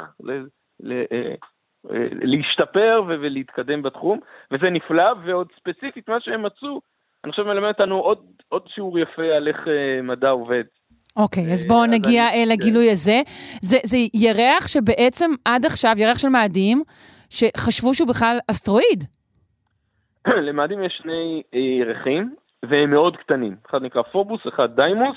עכשיו אנחנו מדברים על דיימוס. פובוס ודיימוס, ואנחנו מדברים על דיימוס, שהוא הק, הקטן שבשני הקטן הקטנטנים יותר, האלו. כן, אוקיי. הקטן okay. והיותר רחוק. אה, בעברית זה פחד ואימה. זה שני... זה, זה אה, השמות שלהם? כן, אה, זה מיתולוגיה יוונית, זה שני, אה, אני יודע מה, sidekicks אה, של... של השאול. חבל, ש... חבל שאני לא מתכוונת ללדת שוב, זה שמות כל כך טובים, פחד ואימה, ילדיי הקטנים. אוקיי. בדיוק, כן, את יכולה, כן. אוקיי, אולי הנכדים, אולי הנכדים, עוד יש תקווה. עוד אוקיי. יש תקווה, כי אנחנו חוזרים לתקווה כל הזמן. נכון, אל-עמל. אל-עמל, בדיוק. אז פובוס ודיימוס הם נורא נורא קטנים.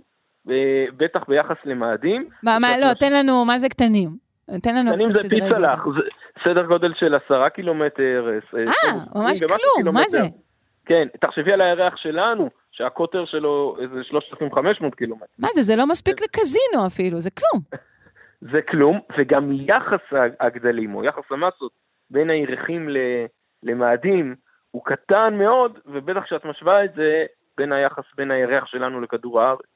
ואז אומרים, אה, אוקיי, אם זה אבנים כאלה, עיגולות אה, קטנטנות, הם בטח הגיעו מחגורת האסטרואידים ונתפסו בכוח הכבידה של אה, מאדים, והנה, יש לנו... זה בדיוק מה שאני אומרת. אוקיי.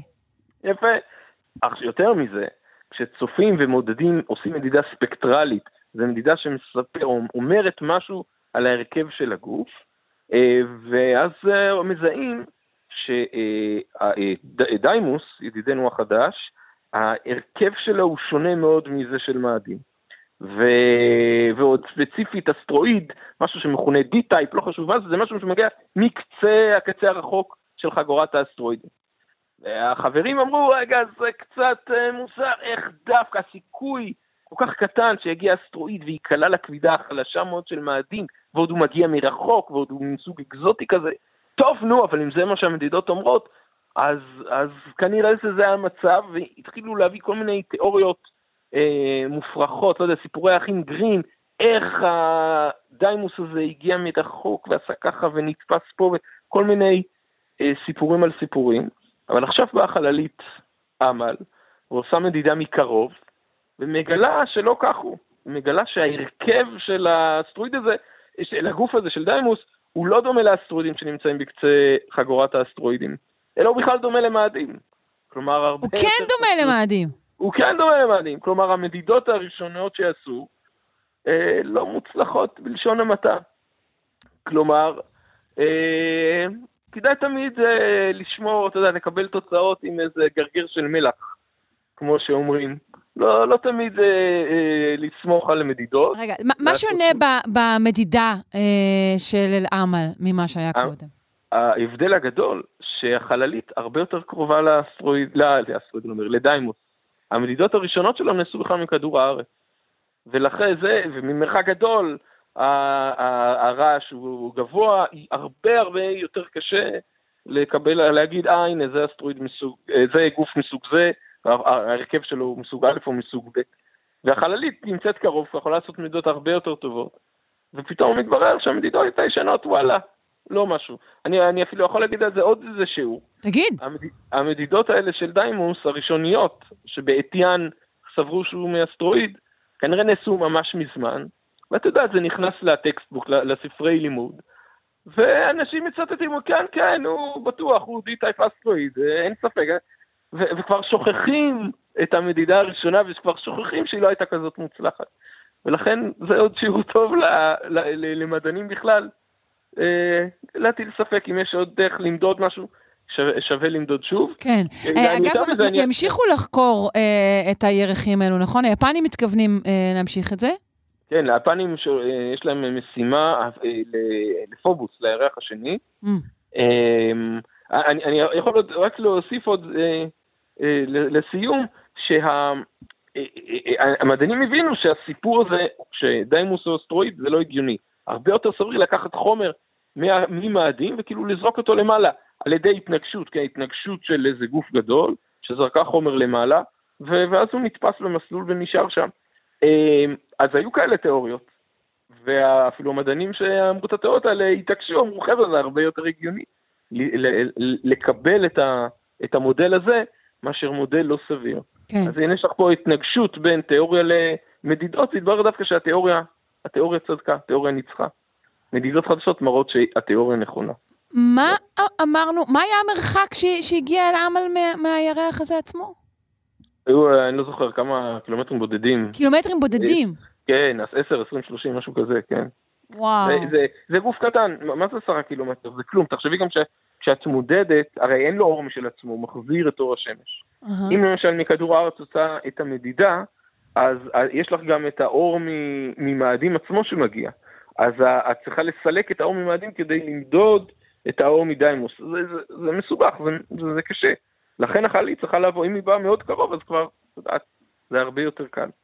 כן. אני שומעת בין השיטין שאתה, אתה ידעת שככל הנראה... אה, לא, אה, לא, לא, לא ידעתי. לא ידעת, אבל שיערת.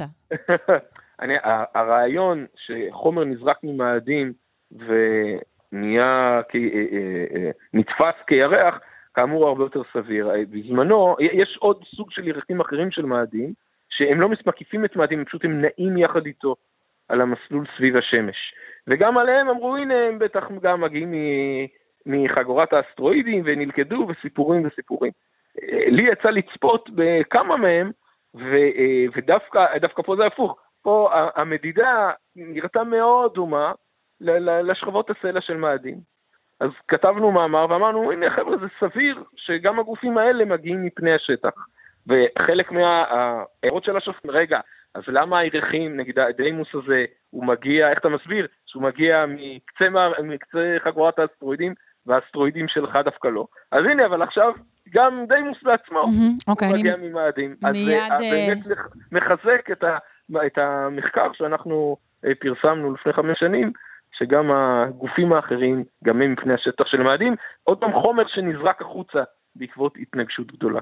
אם תראה את הגרפיטי פולישוק צדק, אתה יודע שזה, שזה אני, אני שריססתי אותו. אני אשלח לאימא שלי. דוקטור דוד פולישוק, אסטרופיזיקאי ממכון ויצמן למדע, תודה רבה לך על השיחה הזו. תודה רבה, שרון. ביי.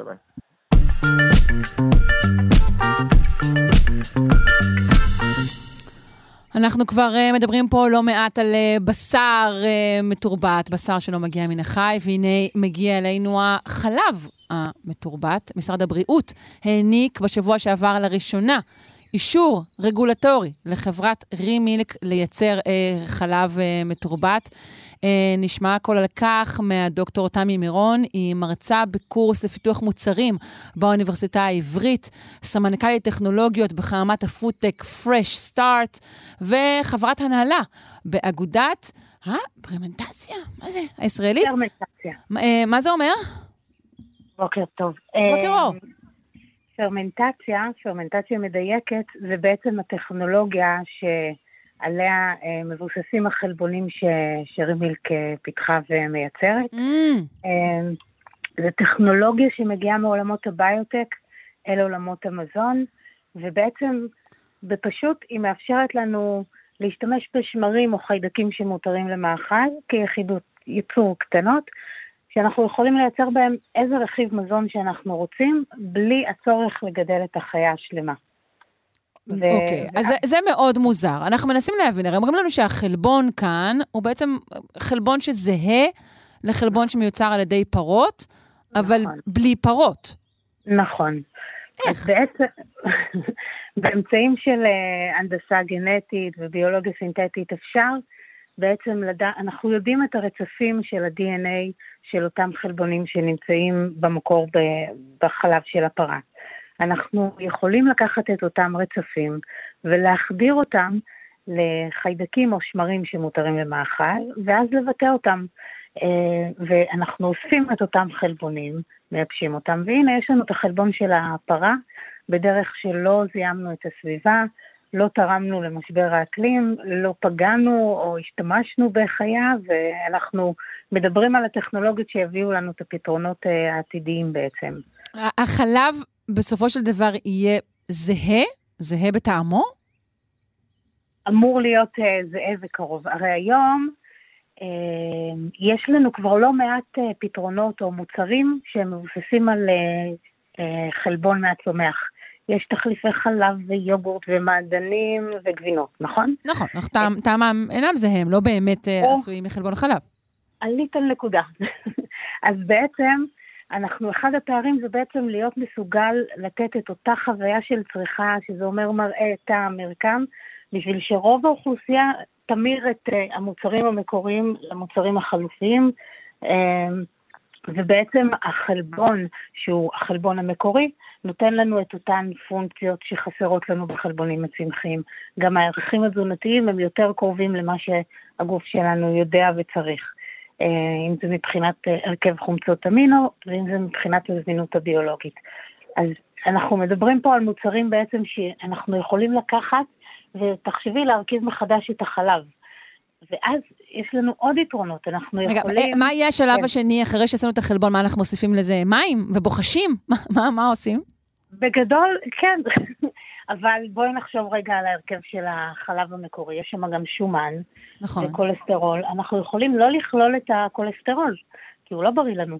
אנחנו יכולים לקחת הרכב שומן שייתן לנו את הפונקציונליות של המוצרי חלב, אבל אולי יהיה עם הרכב בריא יותר של חומצות שומן. אנחנו יכולים גם, בחלב יש עוד עניין, יש שם קרוב לחמישה אחוז של לקטוז. לקטוז זה סוכר, והוא עובר מטאבוליזם של סוכר בגוף. כל פעם שאנחנו שותים חלב שהוא מאוד בריא, אנחנו שותים uh, בעצם נוזל עם חמישה אחוז סוכר, והחיסרון שלו זה שהוא לא תורם לנו למתיקות. ואם אנחנו כבר uh, uh, uh, חוטאים ומוסיפים סוכר, אז אפשר להוסיף סוכר שהוא יותר מתוק, אה, ולקבל ערכים תזונתיים מאוד קרובים לחלב המקורי, אבל עם, עם ערכים דונים יותר גבוהים, כי זה יהיה לנו יותר טעים, יהיה יותר מתוק. וגם כן. ואנשים שהם רגישים ללקטוז, פשוט יוכלו נכון? לשתות את החלב הזה, נכון? נכון. גם אפשר עוד דבר.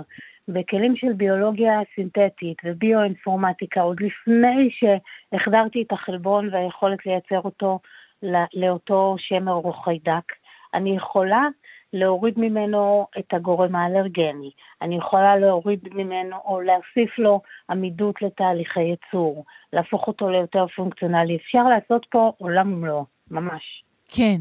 Uh, טוב, אני אשאל כמה שאלות uh, מהכיוון הספקני יותר, uh, מייצגת את uh, המאזינים כולם. Uh, אני, אני אגיד לך מה זה שובר. זה, זה, זה שובר בשביל אנשים, uh, זה משהו מאוד מאוד עקרוני.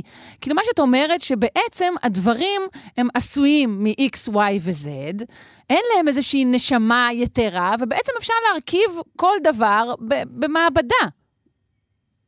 בעצם זה מה שאת אומרת, שזה משהו, זה, שזה משהו שהוא, מבחינה של, של תפיסה של מה הם חיים, הוא, הוא, הוא דבר ש, ש, שמפר אה, אה, תפיסה מקובלת.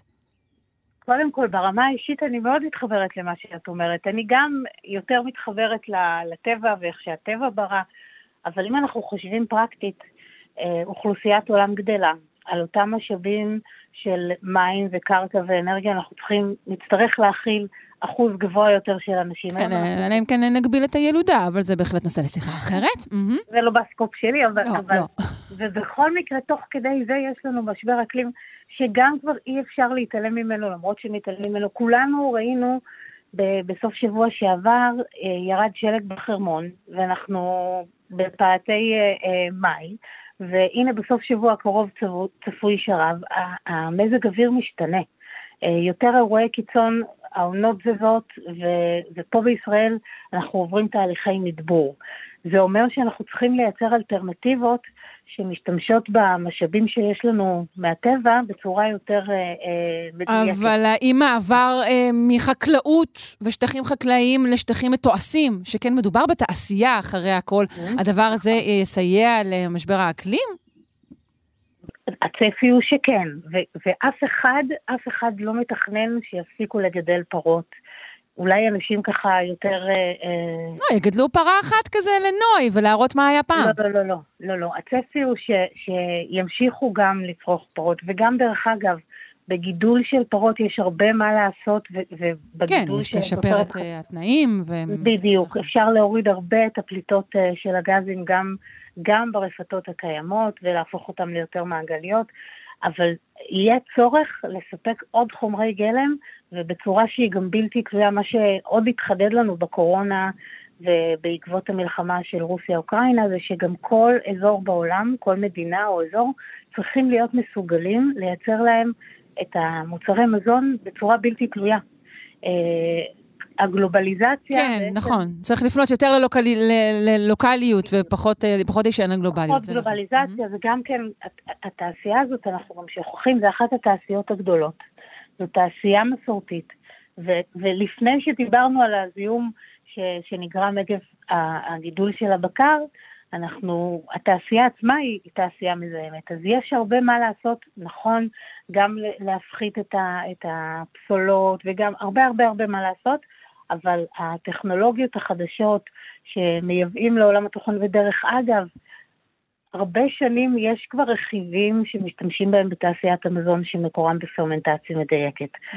אה, כל מיני אנזימים שמסייעים לתהליכי ייצור. זהו, גם החלב שאנחנו צורכים עכשיו הוא לא איזה חלב אה, רומנטי הישר מהעטין, הוא כשלעצמו גם מוצר תעשייתי. כן, וזה בסדר, את רוצה חיי מדף, את רוצה סטנדרטיזציה, את רוצה אה. משהו שחוזר על עצמו, שזה כבר איכות של מוצר. אמ, אז, אז פה אנחנו, המוצרים ש, שנמצאים בתיעוש, זה, זה דיון אחר לגמרי. כן. כי אחרת לא נצליח להגיע אה, לכמויות וליעילות גבוהה אה, ולאיכות.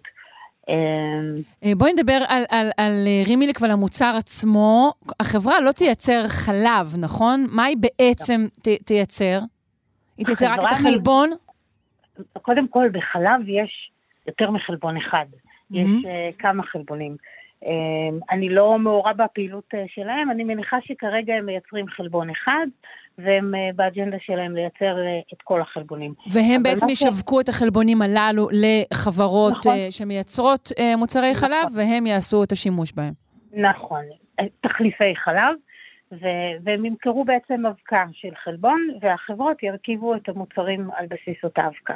זה בעצם כבר uh, קורה לדעתי קצת uh, בארצות הברית בכמויות קטנות, לפחות לפי הדיווחים שלהם, או עומד לקרות, uh, ואני מקווה שגם אצלנו זה יקרה בקרוב, בארץ. אנחנו יודעים מהרגע שניתן האישור הזה, מתי יופיעו מוצרים כאלו על המדף של הצרכן הישראלי? אז בעצם אה, ואני מדברת לא מ-case study אישי של אה, רימיל, אלא מהניסיון שלי אה, כן, כן. בלהביא כן. כאלה דברים בתעשייה. זה לדעתי, עד שאנחנו נראה את זה ברמה של מוצרים על המדף בכל סופר, סדר גודל של שנה לפחות, אם לא שנתיים. Mm-hmm. אבל זה כבר שם, ואני כן. גם רוצה... ותגידי, להגיד... אין שום כן. עניין, נגיד, לא צריך לתת לאנשים לשתות את זה איזה כמה שנים כדי לברר שזה הכל סופר סבבה, עם זה שהוצאנו כל מיני דברים רעים, אולי גם עקרנו משהו טוב? או שאין שאלה כזאת? ברגע שאני לוקחת את אותו חלבון, שאנחנו צורכים אותו אלפי שנים, אני לא חושבת שיש פה איזושהי בעיה. אמ, ויש לא מעט, ובואי רגע נשים את הפרוז'קטור על האישור. אה, האישור של אה, משרד כן. הבריאות. כן, שהוא היה אישור זריז להדהים, לא? בדיוק. אז צריך פה להרים, ושפה גדול, כי מאחורי הקלעים מעורבים הרבה אנשי מקצוע באמת מובילים שממש אכפת להם והם רוצים, וזה יתרון גדול שבמדינת ישראל אנחנו מצליחים להביא אישורים כמה שיותר מהר, זה אנשים במשרד הבריאות ובמשרד, אה, ברשות לחדשנות, וכמובן האנשים מאותן חברות שעובדות על האישורים האלה, כי ישראל היא אחת מהמוקדים של החדשנות המובילים בעולם. אנחנו ידועים אה, כמובילים בעולם שמייצר חדשנות. כן, זה מכונה כבר האנומליה של ישראל, כן. אם אנחנו, אם אנחנו רוצים אה, לשמור את עצמנו עם היתרון הזה, אז היכולת גם לאשר רגולטורית זה טוב לנו, כי, כי זה אומר שמכל העולם יבואו לעשות את ההתחלות שלהם אצלנו, ואנחנו רוצים שזה ככה יהיה. אז זה מאוד מאוד יפה, ו, וצריך שאפו גדול, באמת, אני לא רוצה להזכיר שמות, אבל יש לא מעט אנשי מקצוע שעובדים בזה ועושים הרבה כדי שזה יקרה. לא מובן מאליו. יפה, טוב, מעניין מאוד. אה, מעניין אה, מה יהיה הטעם, מה יהיו התוצאות בעתיד הרחוק אפילו, אני אומרת. אה, ואני מודה לך על השיחה. אה, דוקטור תמי מירון, מרצה בקורס לפיתוח מוצרים באוניברסיטה העברית, סמנכ"לית טכנולוגית בחממת הפודטק Fresh Start, וחברת הנהלה באגודת הפרמנטציה הישראלית. תודה רבה. תודה, ביי ביי.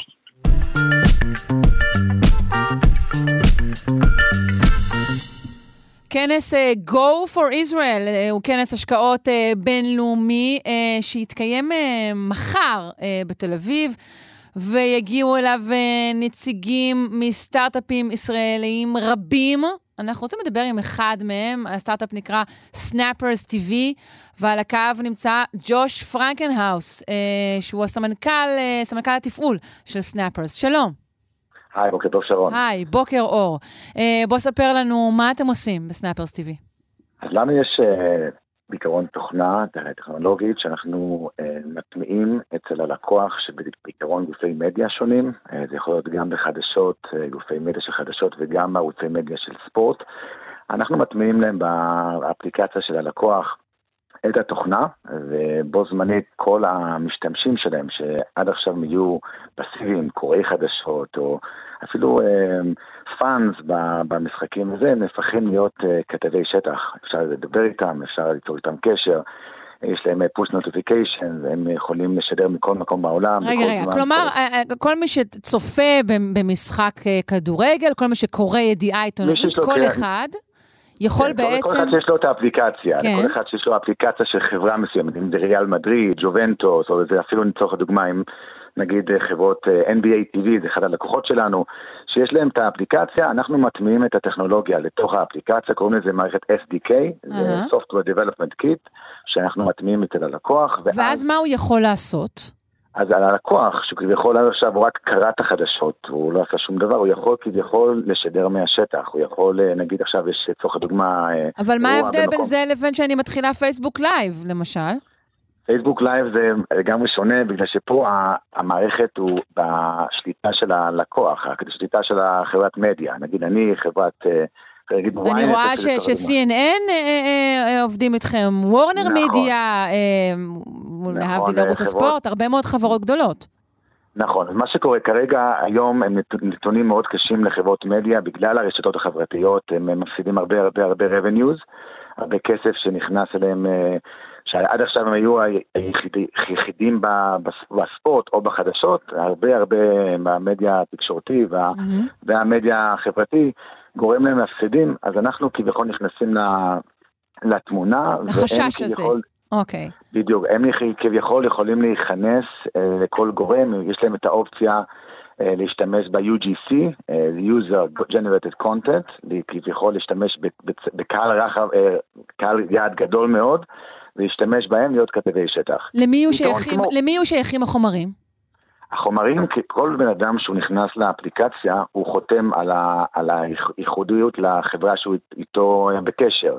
הוא חותם על אה, אה, את הכתב אה, ויתור על, ה, על המדיה, ואז mm-hmm. החברה כביכול בשליטה שלה. Okay. אז אוקיי. כל מה שהוא משדר מהשטח עובר ישירות לחברת, לחברה ש... זאת אומרת, באיזשהו אופן מדובר בניסיונות של uh, גופים, uh, בוא נקרא להם, uh, לא, לא להגיד uh, דינוזאורים, אבל גופים uh, יחסית שעובדים במתכונת הישנה, להילחם בעצמאות המסוימת שמעניקה uh, לאנשים, שמעניקות הרשתות החברתיות, שבעצם הופכות כל אחד לבעלים של רשת משלו.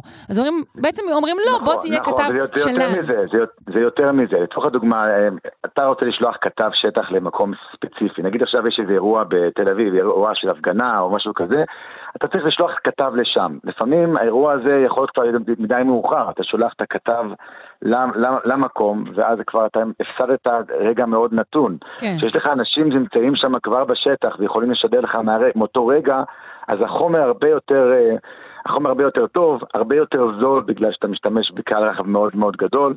לא, למה בוקר... לחברות זה כדאי, אני מבינה, למה לחברות התקשורת זה כדאי, זה באמת, אה, אתה יודע, אנחנו כאן בגוף שידור אה, לא רוצים שיחסכו באנשי צוות מקצועיים, אבל אני בהחלט יכולה להבין את הרצון של חברות אה, שידור לעשות את זה. נכון. וגם, וגם עוד מה שאנחנו עובדים עכשיו פיתוח נוסף זה שאפשר לראות uh, sharing uh, professional, הכוונה זה שנגיד עכשיו ערוץ uh, מדיה, לצורך הדוגמה יש אירוע, ב, היה בטורקיה את רעידת אדמה ויש לך את המלחמה באוקראינה ויש עוד איזה אירוע במקום אחר, אז עד עכשיו כל חברת מדיה יש לה את ה... כתבים שלה שהיא צריכה כביכול אה, לשלוח לכל מקום בעולם, כן. זה עולה להם מלונות, אה, ביטוחים. נכון, אבל הם כתבים, הם הוכשרו לכך, הם לא נכון, יקשקשו נכון, שטויות, הם יצלמו דברים רלוונטיים. היום... נכון, אז היום אנחנו, יש אופציה גם לעשות שיירינג בין, בין הפרופשיונל, הכוונה זה שחברת מדיה מסוימת שנמצאת כבר שמה, יכולה כביכול לתת את הכתבים שלהם לחברות אחרות. לצורך הדוגמה, אני, יש לי את הכתבים שלי, והם עובדים נגיד בבוקר ובצהריים הם פנויים, הם יכולים כביכול לתת את השירות שלהם לחברות אחרות. וככה גם מסבסדים את העלויות אממ. של הכתבים. מעין אה, כתב אה, אובר כזה, נכון, זה בדיוק, זה אנחנו, אובר, אובר למדיה. אנחנו בעיקרון נותנים אובר טכנולוגי למדיה, כמו שיש אובר למכוניות, יש לך את ה-Airbnb לבתים, אז כן. אנחנו עושים את זה למדיה שכביכול לעשות sharing בין, אה, בין חברות, בין אה, אנשים, וגם אה, יש ערוץ תשלום, כל כתב הוא כביכול מקבל כסף עבור השידור שלו. Mm. ככל שאתה כתב יותר טוב, ככה כמובן אתה מקבל תגמול יותר גבוה. יש כאילו מערכת רייטינג במערכת. כן, שאתה הופך להיות אינפלואנסר חדשותי כזה בתוך מערכת המדיה שאתה פועל בתוכה. נכון, אז יש הרבה אוקיי. בלוגרים שיכולים mm-hmm. להשתתף, הרבה אנשים, כתבים עצמאיים שיכולים להיכנס לפלטפורמה ולעשות מזה כסף גם.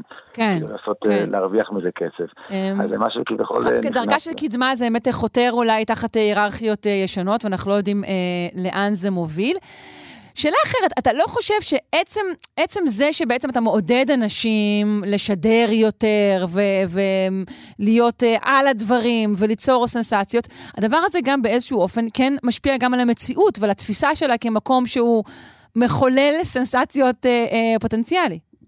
זה, זה נכון, אבל גם נותן לבן אדם להביא את ה, מה שהוא חושב. אתה נותן לאנשים כביכול לשתף, אה, לשתף את, ה, כן. את הקהל הרחב, לתת יותר את האופציה, את הבמה, כמעט במה לאנשים פרטיים. עד עכשיו בן אדם הוא מפרסם בפייסבוק, יש לנו לצורך הדוגמה 20-30 אה, קוראים במערכת שלו, פה אתה נותן פלטפורמה הרבה הרבה יותר גדולה. ונותן לו את האופציה להיכנס לקהל יותר רחב, ולתת כן. איזשהו מקום גב לעוד אנשים שיכולים לתת את החוות דעת. טוב, מעניין, מעניין אם זה יתפוס ואם זה אה, יחזיר את, ה, את השליטה אה, לחברות השידור. אה, אני מודה לך מאוד, אה, ובהצלחה תודה, מחר ב, בכנס. תודה כן, רבה. כן, אנחנו נהיה שם. תודה רבה, בוקר טוב. ג'וש פרנקנהאוס, סמנכ"ל תפעול כן. ב-Snappers TV. תודה. תודה, ביי ביי.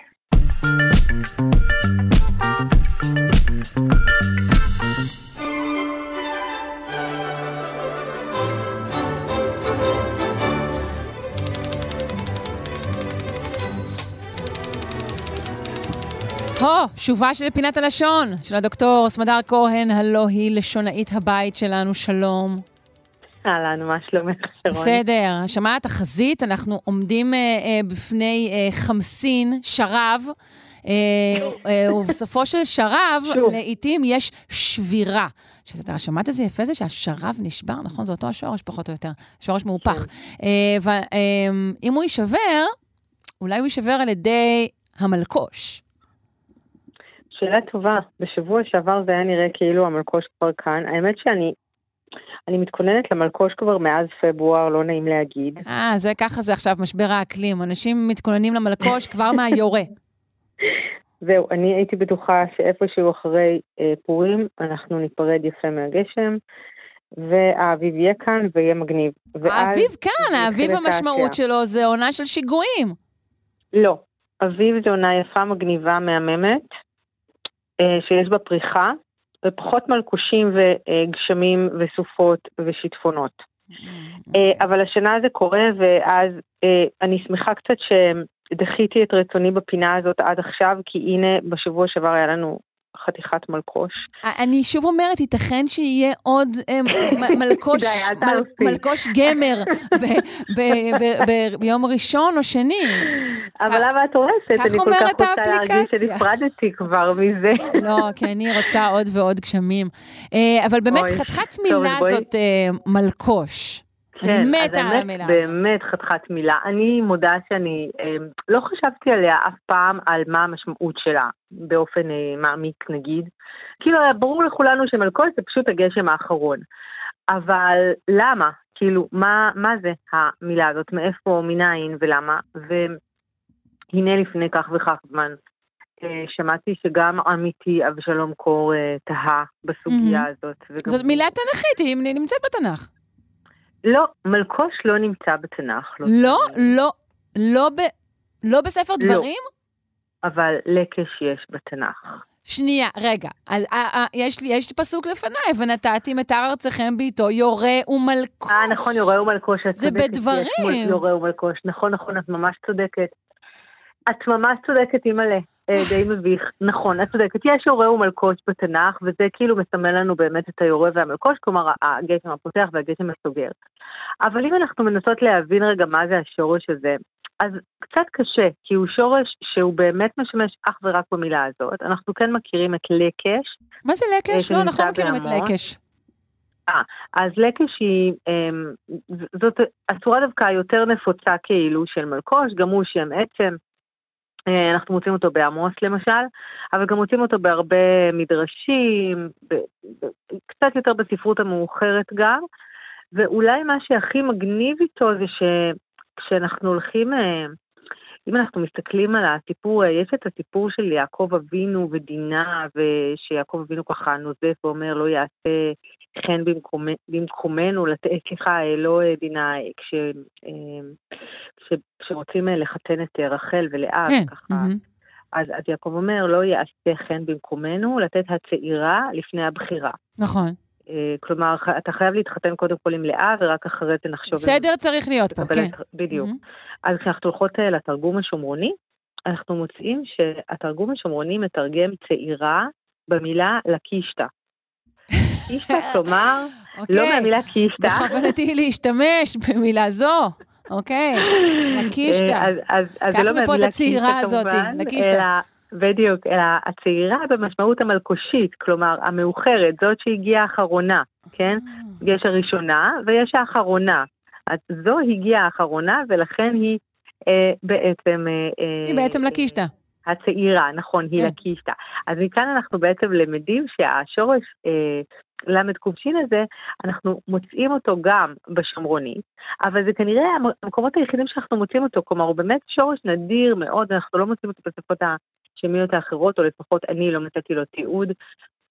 אבל יותר מזה, גם על המלקוש עצמו מתייחס לגשם כאן, של האזור שלנו, של הים התיכון. אין, אה, אין מלקוש אה, אירופאי. נכון, אבל טוב, את יודעת, כי אנחנו, אמ, כי אנחנו מדברים במונחים מן התנ"ך, כי אנחנו חיים בעברית מאז ומעולם, וכי אנחנו מתארים תופעות באמצעות, אה, אה, באמצעות מילים עבריות, אנחנו היום מתארים תופעות מטאורולוגיות בעיקר באמצעות דרכים אחרות, נגיד פתאום לסופות יש שמות, כמו שנהוג.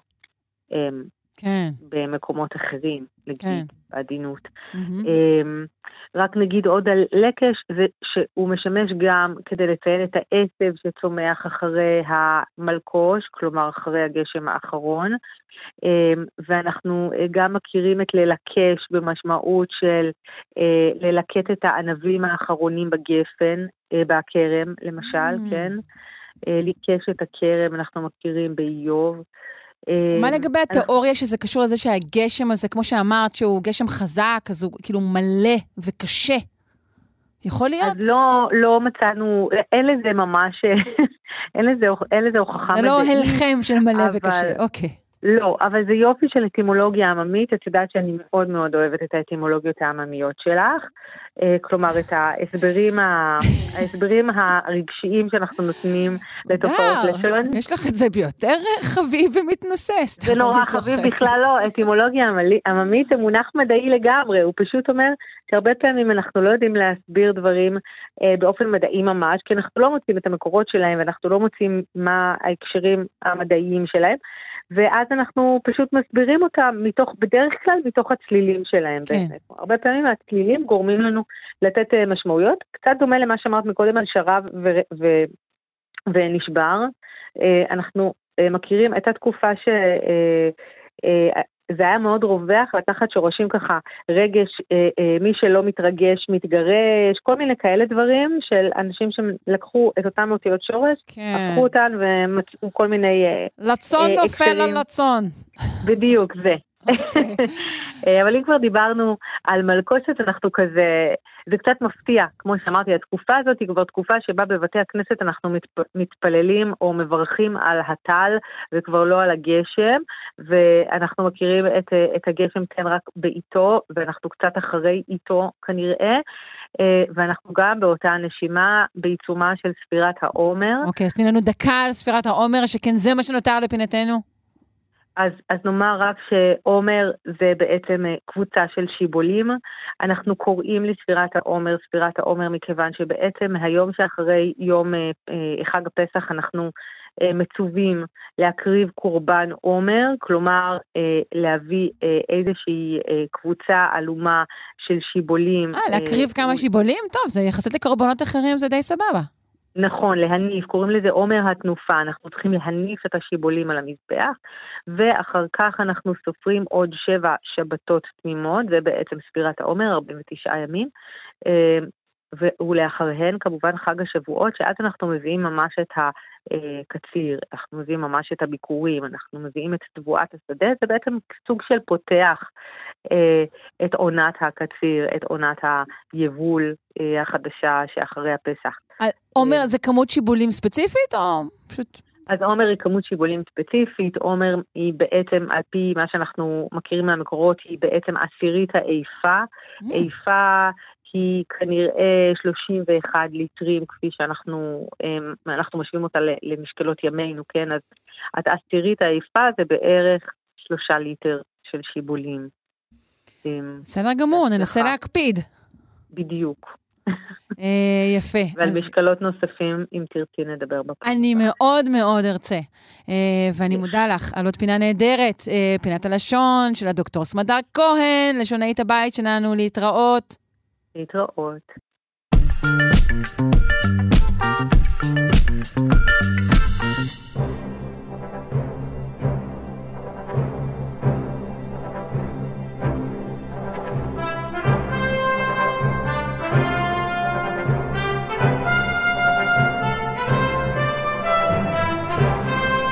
והנה הוא נכנס בשעתה, הפרופסור גדעון אבני, המדען הראשי של רשות העתיקות. שלום, בוקר טוב. שלום, בוקר טוב לכם. אה, אנחנו רוצים לשוחח היום על תחום מעניין מאוד, שנקרא ארכיאולוגיה ניסויית. למה הכוונה? אה, נכון, לכאורה יש פה איזו סתירה, הרי מה, מה לארכיאולוגיה ולעניין ניסוי? ארכיאולוגיה מחפשת אה, דברים באדמה, מנסת, מנסה לשחזר מה היה כאן פעם על סמך uh, מה שיוצא מהאדמה, לא על סמך איזה ניסויים עתידיים. Uh, אבל בכל אופן התחום הזה נוצר בעצם uh, מתוך השאלה שכבר שואלים במחקר הרבה מאוד זמן, איך ייצרו כלי מסוג מסוים, איך הגיעו לטכנולוגיה מסוימת, איך שטו בים למרחקים כאלה ואחרים. אחד מהניסיונות הראשונים של משהו שהיום אנחנו קוראים לו ארכיאולוגיה ניסויית, אה, לפני נדמה לי כבר 80 שנה. אה, סיפור של קונטיקי, חוקר נורבגי, תור היירדל, שרצה לשחזר איך הגיעו אה, הקדמונים ליבשת אמריקה או לאיים באוקיינוס הפסיפי, והוא פשוט בנה סירות כפי שהיו מוכרות על סמך ידע ארכיאולוגי, ואמר בואו ננסה באותן שיטות, בלי טכנולוגיה מודרנית, בואו ננסה לעשות את זה כמו שאז עשו. אה, זה סיפור שמאוד מאוד התפרסם אה, בזמנו. אה, היום זה נכנס עם ההתפתחות הגדולה וההתרחבות של מדע הארכיאולוגיה, זה נכנס ממש כתחום תחום מחקרי. למשל, ניסיונות שנעשו באיך מייצרים כלי זכוכית מאוד מאוד עדינים.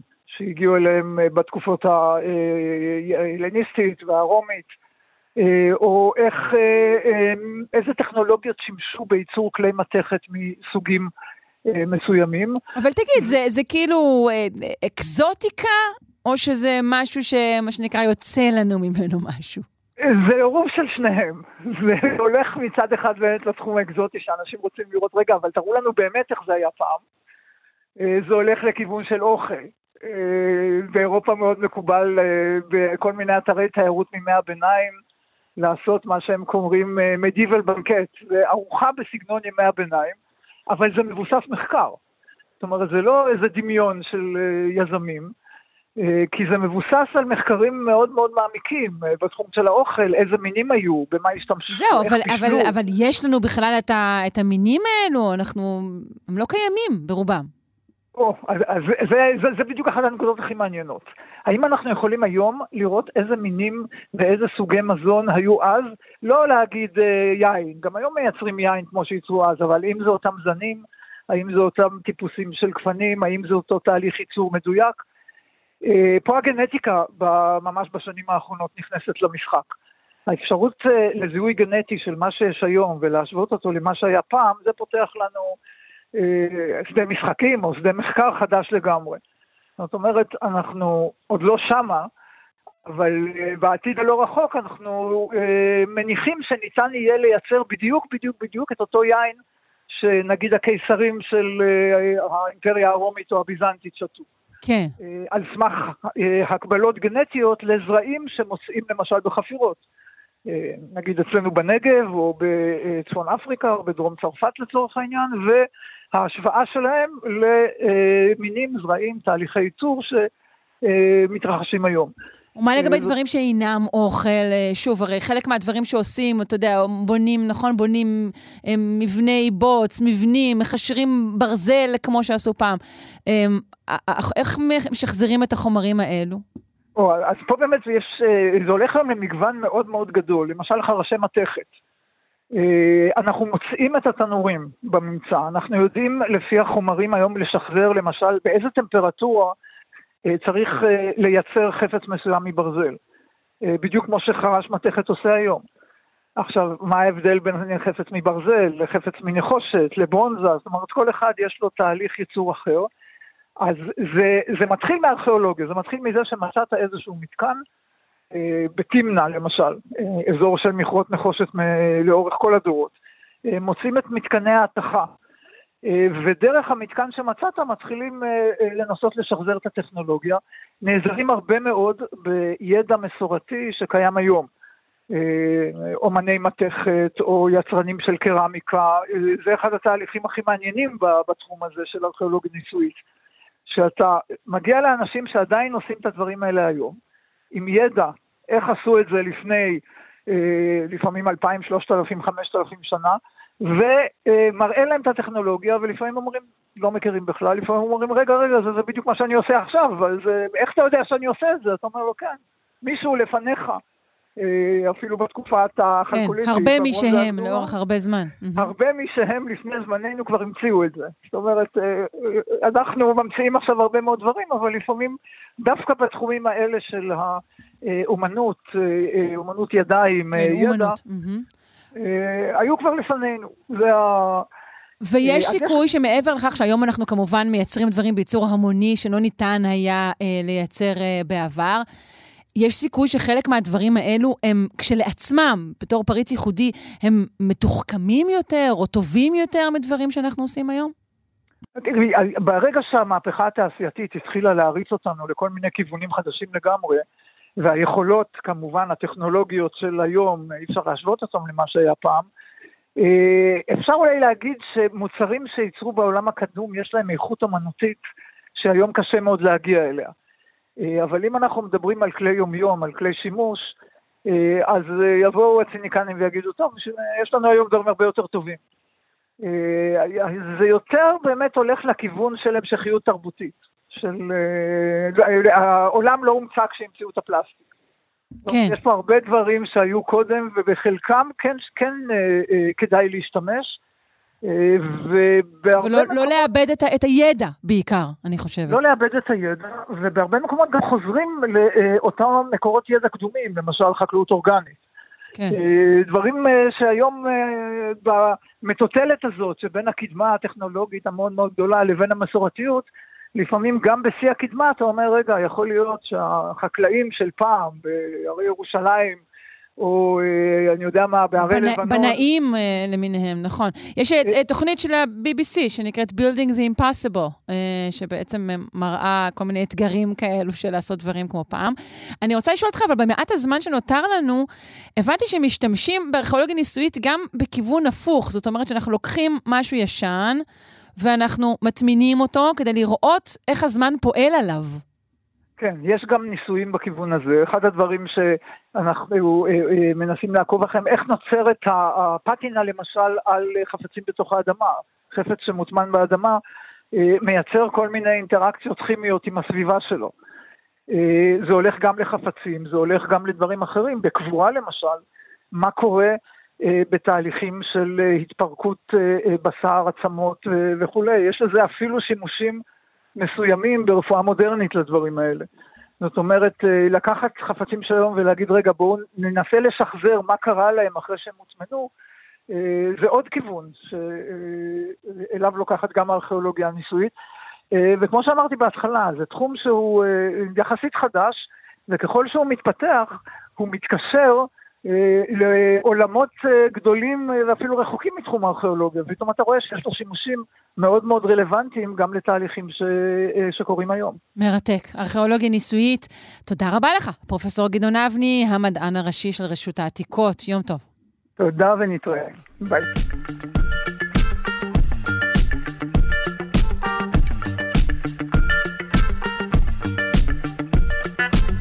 עד כאן שלושה שיודעים ליום זה, אני מקווה שנהניתם ושהתעניינתם. אם אתם רוצים להאזין לנו שוב, אם אתם מתגעגעים, חזרו אלינו בשעה שמונה בערב לשידור החוזר, או האזינו לנו כהסכת ביישומון של כאן, או ביישומון אחר, לבחירתכם. ערכה והפיקה אותנו היום תמר בנימין, על הביצוע הטכני עדימה קרנצוב. איתנו באולפן הייתה אלכס לויקר, אני שרון קנטור. שיהיה המשך יום שקט. ממני, שרון קנטור, ביי ביי. אתן מאזינות ואתם מאזינים לכאן הסכתים. כאן הסכתים, הפודקאסטים של תאגיד השידור הישראלי.